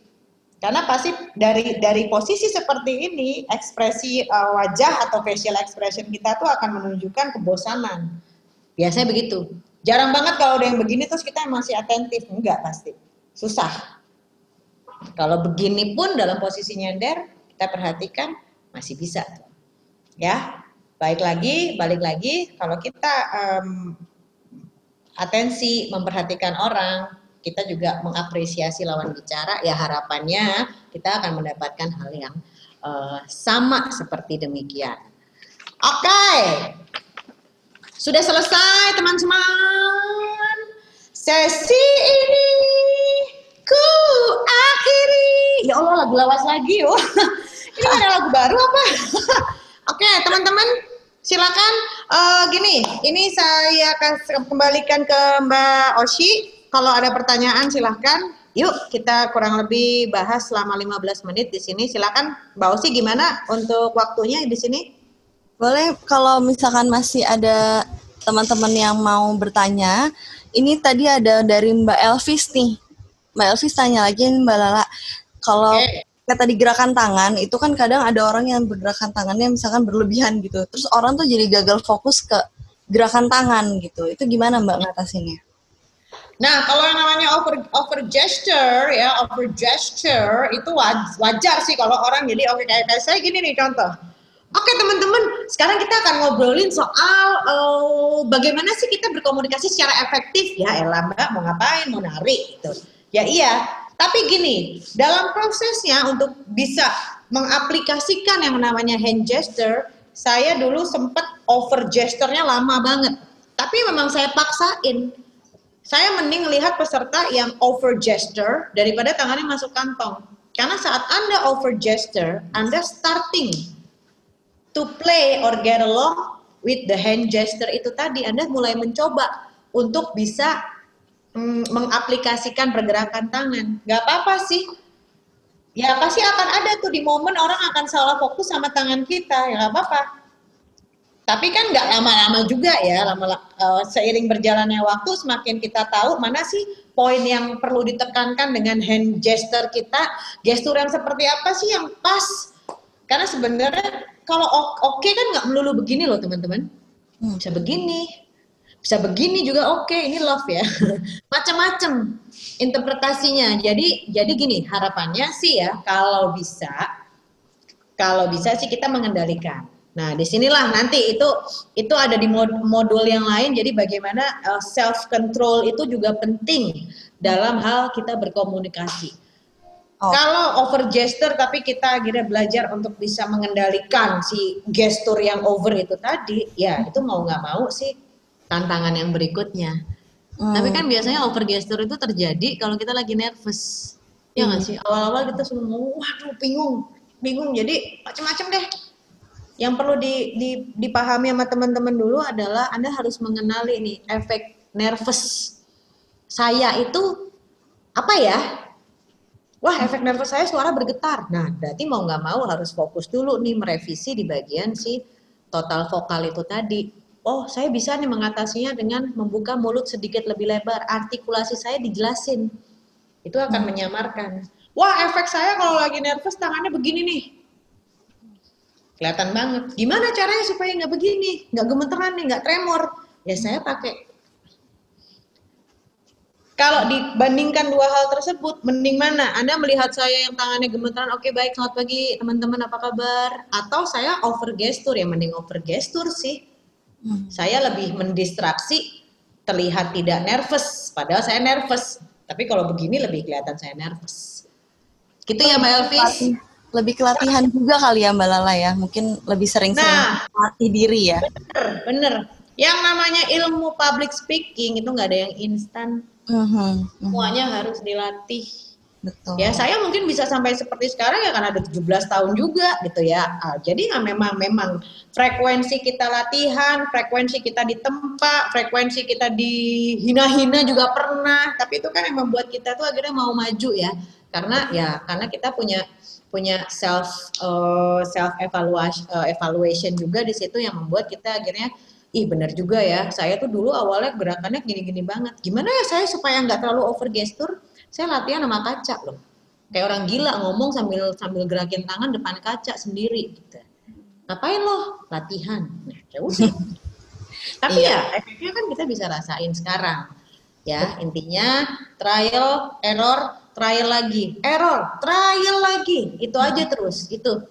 Itu yang Jangan namanya. mencoba berarti ya Mbak ya. Benar, benar. Tambahin frekuensinya, itu aja. Latihan. ada, ada satu lagi nih Mbak Lala, ada dari Mbak Risa Purnama mau tanya katanya. Mbak Risa mau tanya apa? Mbak Lala, saya mau tanya, kalau misalnya kayak di pikiran kita tuh kita udah mau mau tahu ngomong apa, cuman kayak di ujung lidah tuh kayak nggak keluar gitu loh. Terus jadi kayak apa tuh namanya, apa tuh namanya kayak gitu rasanya. Nah, ketika kita ngom lagi ngomong terus tiba-tiba kayak gitu, gimana cara ngatasinnya Mbak? Oke, gini, kita lihat dulu ya kondisinya seperti apa. Kalau seandainya kita lihat apa presentasinya atau saat kita lihat audiensnya itu santai, konteksnya santai, kita bisa nanya. Tadi balik lagi, saya sih selalu pakai tips interaksi itu tadi. Aduh ada yang tahu nggak ya? Jadi ini ini ini ini tanya aja ke audiens. Nggak apa-apa kok. Audiens itu nggak gini gini audiens itu nggak akan melihat kita ih masa sih pembicaranya nggak tahu itu apa ya? Namanya manusia ya sepinter-pinternya si pembicara juga pasti ada skipnya juga wajar itu manusiawi banget jadi kalau saya tuh ketika saya lupa apa yang mau disampaikan contoh di slide nggak ada nih Ya, akhirnya saya tanya ke audiens. Kalaupun audiensnya juga nggak tahu apa yang saya maksud, oke gini deh, saya punya utang ya, catat utang saya. Nanti saya akan cari tahu, nanti akan saya sampaikan setelah jam istirahat. Nggak apa-apa ya, kita jujur-jujuran aja emang kita nggak tahu kok. Yang bahaya adalah ketika kita nggak tahu, kita jadi sok tahu. Nah, itu kan jadi kayak bumerang. Mending nggak usah kasih. Sorry, maaf banget, maaf banget. Saya kok skip ya di bagian itu. Boleh nggak? Nah, ya Anda tapi kalau udah janji ya tepati. Boleh nggak? Kasih saya waktu. Saya akan cari tahu dulu supaya teman-teman dapat insight-nya. Saya juga nggak salah ngomong.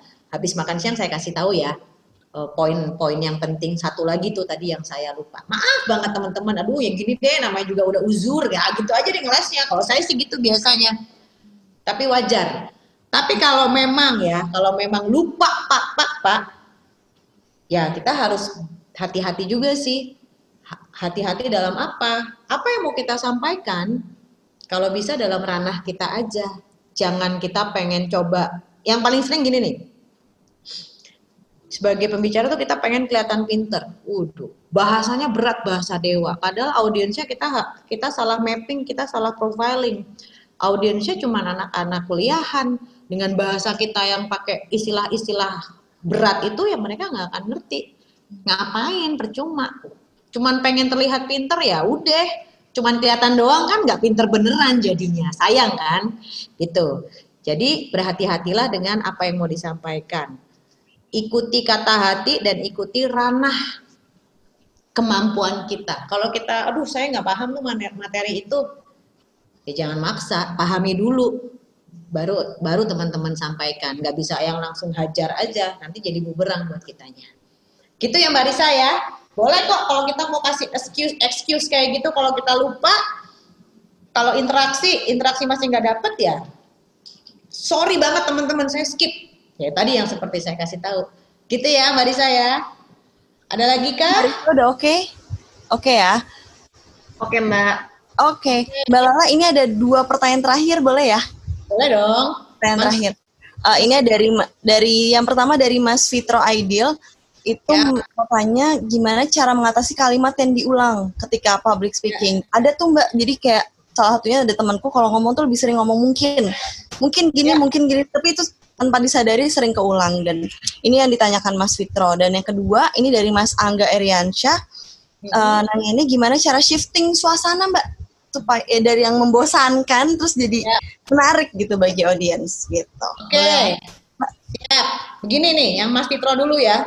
Kalimat yang diulang-ulang itu mungkin ada tujuannya. Satu, karena mungkin ingin ditekankan di poin itu. Bisa jadi loh, kita nggak bisa nggak bisa men- menjudge dia suka ngulang-ngulang. Saya juga dari tadi bolak-balik loh ngulang-ngulang. Antara saya eh, skip ya, atau emang saya ingin menekankan di poin itu gitu.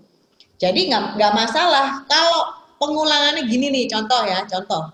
Kalau kita udah kita udah eh, ngobrol nih panjang kali lebar, terus kembali lah pengulangannya itu jauh kembali ke poin yang istilahnya satu jam yang lalu. Anda perhatikan, ini dia merimain atau dia mengulang-ulang lagi itu-itu aja, atau bahkan itu poin yang penting. Kembali lagi itu itu berhubungan dengan self control ya bagaimana kita mengendalikan. Maka dari itu supaya tidak pengulangannya itu terlalu eh, sering kita punya alat bantu presentasi itu yang namanya slide. Kalau kita taat sama slide sih harapannya kita nggak akan melakukan pengulangan berkali-kali ya mau nggak mau sadar. Kita harus sadar sih. Tapi kan yang namanya gini yang namanya orang grogi ya itu pasti akan terjadi itu pengulangan-pengulangan. Ditanya itu tadi ngulang-ngulang kata-kata bolak-balik deh. Masa sih? Kitanya nggak sadar loh kalau kita ngomong ngulang-ngulang ya karena nervous itu tadi bubar semuanya. Iya. itu ya Mas Fitro ya. Oke, Gak semoga sih kalau seandainya diulang kita baru sadar kalau kalimat itu sudah kita eh, sampaikan Ya, lihat dulu nih kok kok- kok, eh, frekuensinya seberapa sering. Kalau terlalu sering banget ya jangan. Kalau kata kayak kayak mungkin itu kan hanya kebiasaan ya, yang bisa disiasati kayak contoh jeda tadi. Biasanya mau pakai eh, eh, saya pun masih belajar tuh mengendalikan eh eh eh, padahal ngomong saya dulu yang dari cepat banget saya lambatin itu efeknya juga lumayan. Jadi saya bisa mikir, saya mau ngomong apa berikutnya. Kalau ngomong saya cepet, yang ada sih ngomong dulu baru mikir. Biasanya takutnya jadi salah ngomong ya. Jadi segalanya bisa dilatih sebenarnya. Mungkin itu saya juga dulu sering banget pakai kata-kata mungkin, mungkin, mungkin, mungkin. Tapi saya sekarang udah mulai mengendalikan nih. Jangan sampai terlalu sering. Karena terkesan kalau terlalu sering, kita sendiri nggak yakin sama yang kita omongin. Iya betul. Kadang dihitungin orang mbak. Mbak Lala udah ngomong mungkin berapa nih misalnya gitu. Ada yang iseng kan. Kadang-kadang juga gitu tuh, di challenge gitu Nah. tuh biasanya. Berapa kali ngomong mungkin kali seribu, lumayan lah ya. Oke, itu tadi yang eh, mengulang-ulang kata ya Mbak. Terus yang kedua ini gimana Mbak cara shifting suasana dari mulai membosankan terus akhirnya bisa jadi menarik? Memang gini sih teman-teman, itu adalah kendala kita semua ya, jujur. Saya ini juga lagi adaptasi nih dan biasanya offline ketemu orang kan saya bisa bisa interaksinya jadi lebih langsung, role play-nya juga banyak banyak contoh-contoh role play yang bisa saya kasih ke peserta. Tapi begitu online ya kita shifting mau nggak mau kita adjusted. Kita nggak bisa yang nggak bisa yang leyeh-leyeh mau nggak mau kita juga harus berusaha untuk menye- aduh, menyesuaikan ya menyesuaikan dengan kondisi saat ini. Jadi ya satu nih eh, cara shifting suasana supaya apa dulu nih kalau kita sebagai pembicara? Supaya nggak ngebosenin ya cak. Satu tadi kan balik lagi. Segala sesuatu harapannya kita melihat dari kita introspeksi ke diri dulu deh. Duh kok kayaknya audiensnya nggak tertarik ya? Apanya nih? Gitu. Sayanya kali gitu. Ya audiensnya kok nggak fokus ya? Ya iyalah sambil kerja gitu contohnya demikian ya coba kalau nggak sambil kerja coba kalau offline ih nggak ada yang nggak ada yang sambil kerja kan mau nggak mau pasti memperhatikan. Karena saya pasti akan tunjuk cobain ayo cobain ini ini ini, ini aktif. Gitu. Tapi kalau sekarang ya saya mau gimana lagi? Contohnya gitu ya. Ya nggak apa-apa memang memang lagi pada kerja sih. Multitaskingnya tadi macam-macam ya aktivitasnya. Terus, nah jadi supaya nih, supaya harusnya gini, kalau seandainya dalam kondisi yang seperti saat ini, Anda mau nyampein materi nih, ya mainannya itu adalah di slide presentasinya sih sebenarnya. Kalau Mbak Osira kan MC, MC kan nggak pakai slide. Ya mau nggak mau dengan intonasi yang menarik. Gimana teman-teman? Ayo dong. Nah, interaksi itu bisa dipakai supaya suasananya jadi lebih menarik. Kalau Anda presentasi supaya nggak bosen, ya Anda juga bisa pakai si interaksi satu. Yang kedua, slide presentasinya dibuat sedemikian rupa supaya menarik dan bisa bisa membuat audiens ih apa itu ya. Kan mau nggak mau. Tapi memang susah sih. Attention spending dengan pembelajaran sistem online seperti sekarang ini makin pendek yang biasanya ketika kita offline aja attention spending peserta itu bisa eh, 8 detik aja nih. Sekarang malah lebih pendek jaraknya dengan kondisi si online eh, training ini. Wow, Ya. jadi gitu Jadi kita caranya. juga nih yang harus bisa memainkan mood, motivasi. Tadi saya kan, aduh, wah ini udah mulai nggak fokus nih. Ya saya mau nggak mau pasti lagi kerja. Ah saya main-mainin, ah saya suruh bikin eh, kerjaan itu kan cuma termasuk salah satu cara saya supaya teman-teman mau nggak mau kerjain kan tadi what's on now dikerjain. Storytelling pasti dikerjain tuh karena takut ditunjuk. Karena saya bilang random kan, siapa aja bisa kena jadi korbannya. Oke, ada eh, sudah pertanyaannya udah semua ya teman-teman ya. Terima kasih loh. Saya kembalikan lagi ke Mbak Osi. Silakan Mbak Osi. Baik. Ya, betul Mbak. Terima kasih banyak Mbak Lala atas materinya yang begitu komprehensif dan disampaikan dengan sangat-sangat menarik. Jadi kita semua bisa dengan mudahnya paham ya Mbak. Alhamdulillah. Semoga ilmunya ini sangat-sangat bermanfaat dan bisa kami aplikasikan dalam kehidupan eh, pekerjaan di BPJS Ketenagakerjaan ini ya Mbak. Dan Amin. sebelumnya Amin, amin. Dan sebelum eh, acara ini selesai, kami mau mengingatkan untuk teman-teman mengisi evaluation linknya ini di bit.ly slash bpjstk dash 240620. Karena kalau teman-teman mau dapat e-certificate, teman-teman harus mengisi um, evaluation ini dulu, baru nanti e-certificate-nya akan dikirimkan melalui email. Dan yang jelas harap diperhatikan, yang pertama peserta hanya boleh mengisi link evaluasi sebanyak satu kali.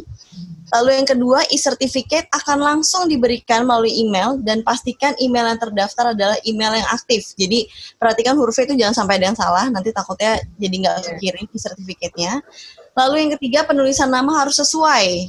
Contoh, Aldo Adinata, A-nya A di depan itu harus besar, jadi lalu kecil, besar, kecil lagi gitu.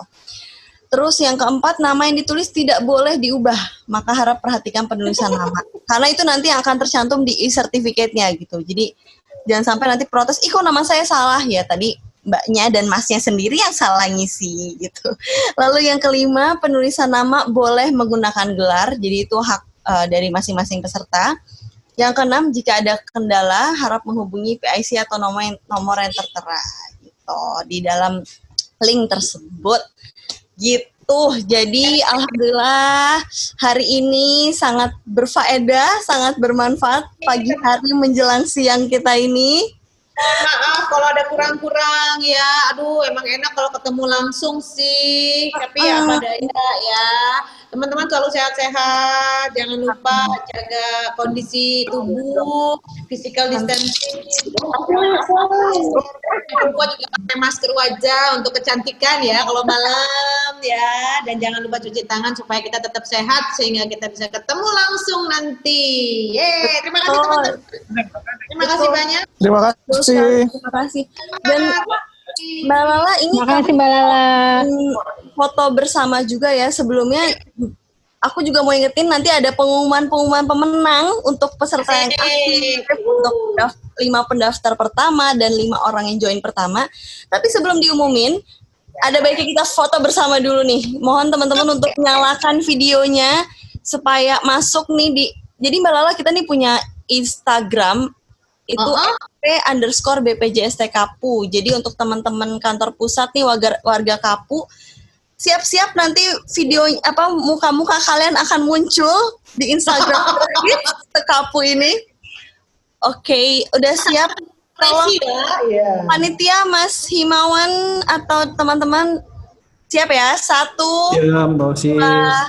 Ini slide satu dulu. Satu, dua, tiga. Asik. Oke, next slide. Tunggu dulu.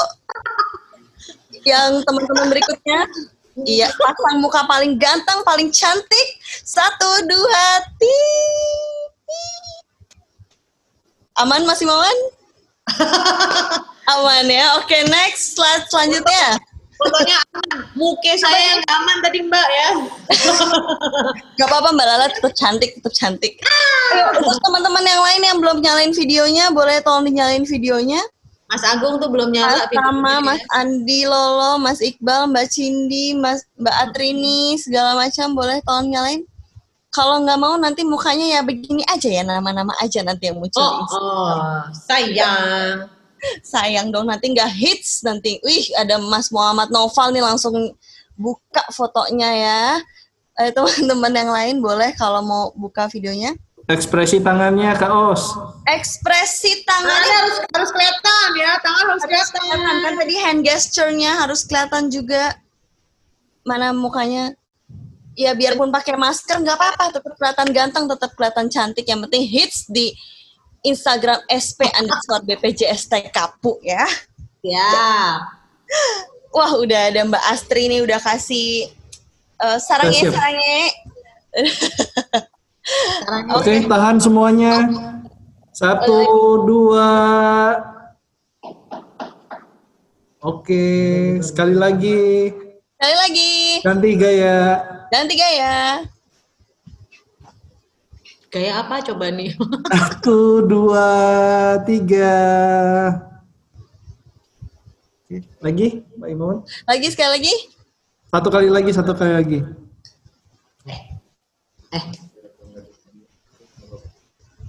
Oke, satu, dua, tiga.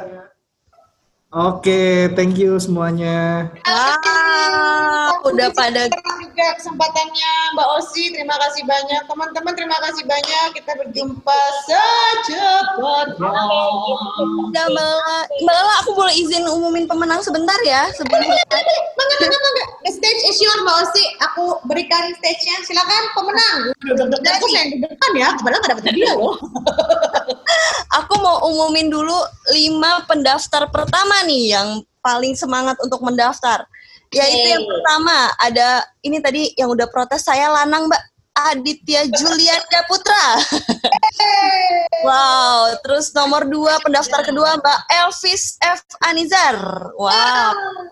No, pendaftar ketiga Muhammad Ilham Sangaji. Ini Mas Miss tadi. Wow, luar biasa Mas Miss. Lalu yang keempat Mas Adi Kurnia. Mas Adi Kurnia ini juga semangat banget mendaftar orang keempat nih.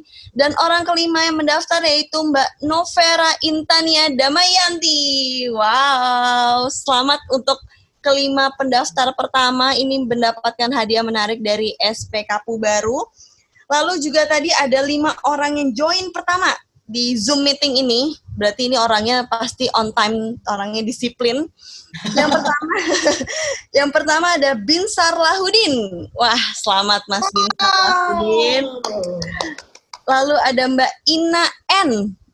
Mana nih Mbak Ina N? Terus ada Mas Rahardian Wicaksono ada Mas Frankie Halbert, dan yang terakhir Mas Rudian Syahputra Sinaga.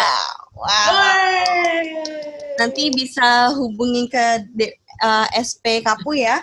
Lalu untuk peserta-peserta aktif, nah ini udah dicatat-catat ini peserta yang aktif yang bisa berhak juga mendapatkan hadiah. Ini dapat double, kayak eh nggak usah yang double ya, yang tadi yang udah dapat, jadi nggak akan saya sebutin yaitu ada Mas Angga Eriansyah ini berhak mendapatkan hadiah dari SPKPU. Lalu Hey, Mas Angga. Hey. Lalu Mbak Risa Purnama ini aktif banget dari tadi. Terima kasih Mbak Risa berhak mendapatkan hadiah dari SPKPU. Lalu Mas Dea Rahmat Ginanjar, terima kasih atas eh, aktifnya di program ini. Lalu Mbak Hepita, Mbak Hepita ini juga tadi udah bertanya dan menjawab dari Mbak Lala. Terima kasih. Lalu Mas Ferli, Mas Ferli juga tadi sudah aktif. Terima kasih.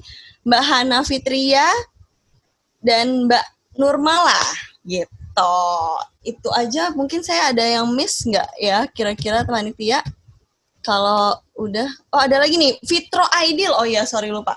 Mas Fitro Aidil Purnama juga berhak mendapatkan hadiah dari SPKPU. Lalu eh, siapa lagi? Shandika Putra. Mas Shandika Putra juga berhak mendapatkan hadiah dari SPKPU. Tadi kan kalau Mas Yulianda udah dapat ya dari yang pertama tadi lima peserta pertama. Lalu Hana Fitria udah. Oke, itu aja eh, teman-teman. Selamat bagi teman-teman yang mendapat hadiah dan terima kasih atas partisipasi partisipasi dari teman-teman peserta semuanya yang sudah aktif dan ya setidaknya walaupun sambil mengerjakan pekerjaan tetap fokus mendengarkan materi dari Mbak Lala Tangkudung. Terima kasih banyak.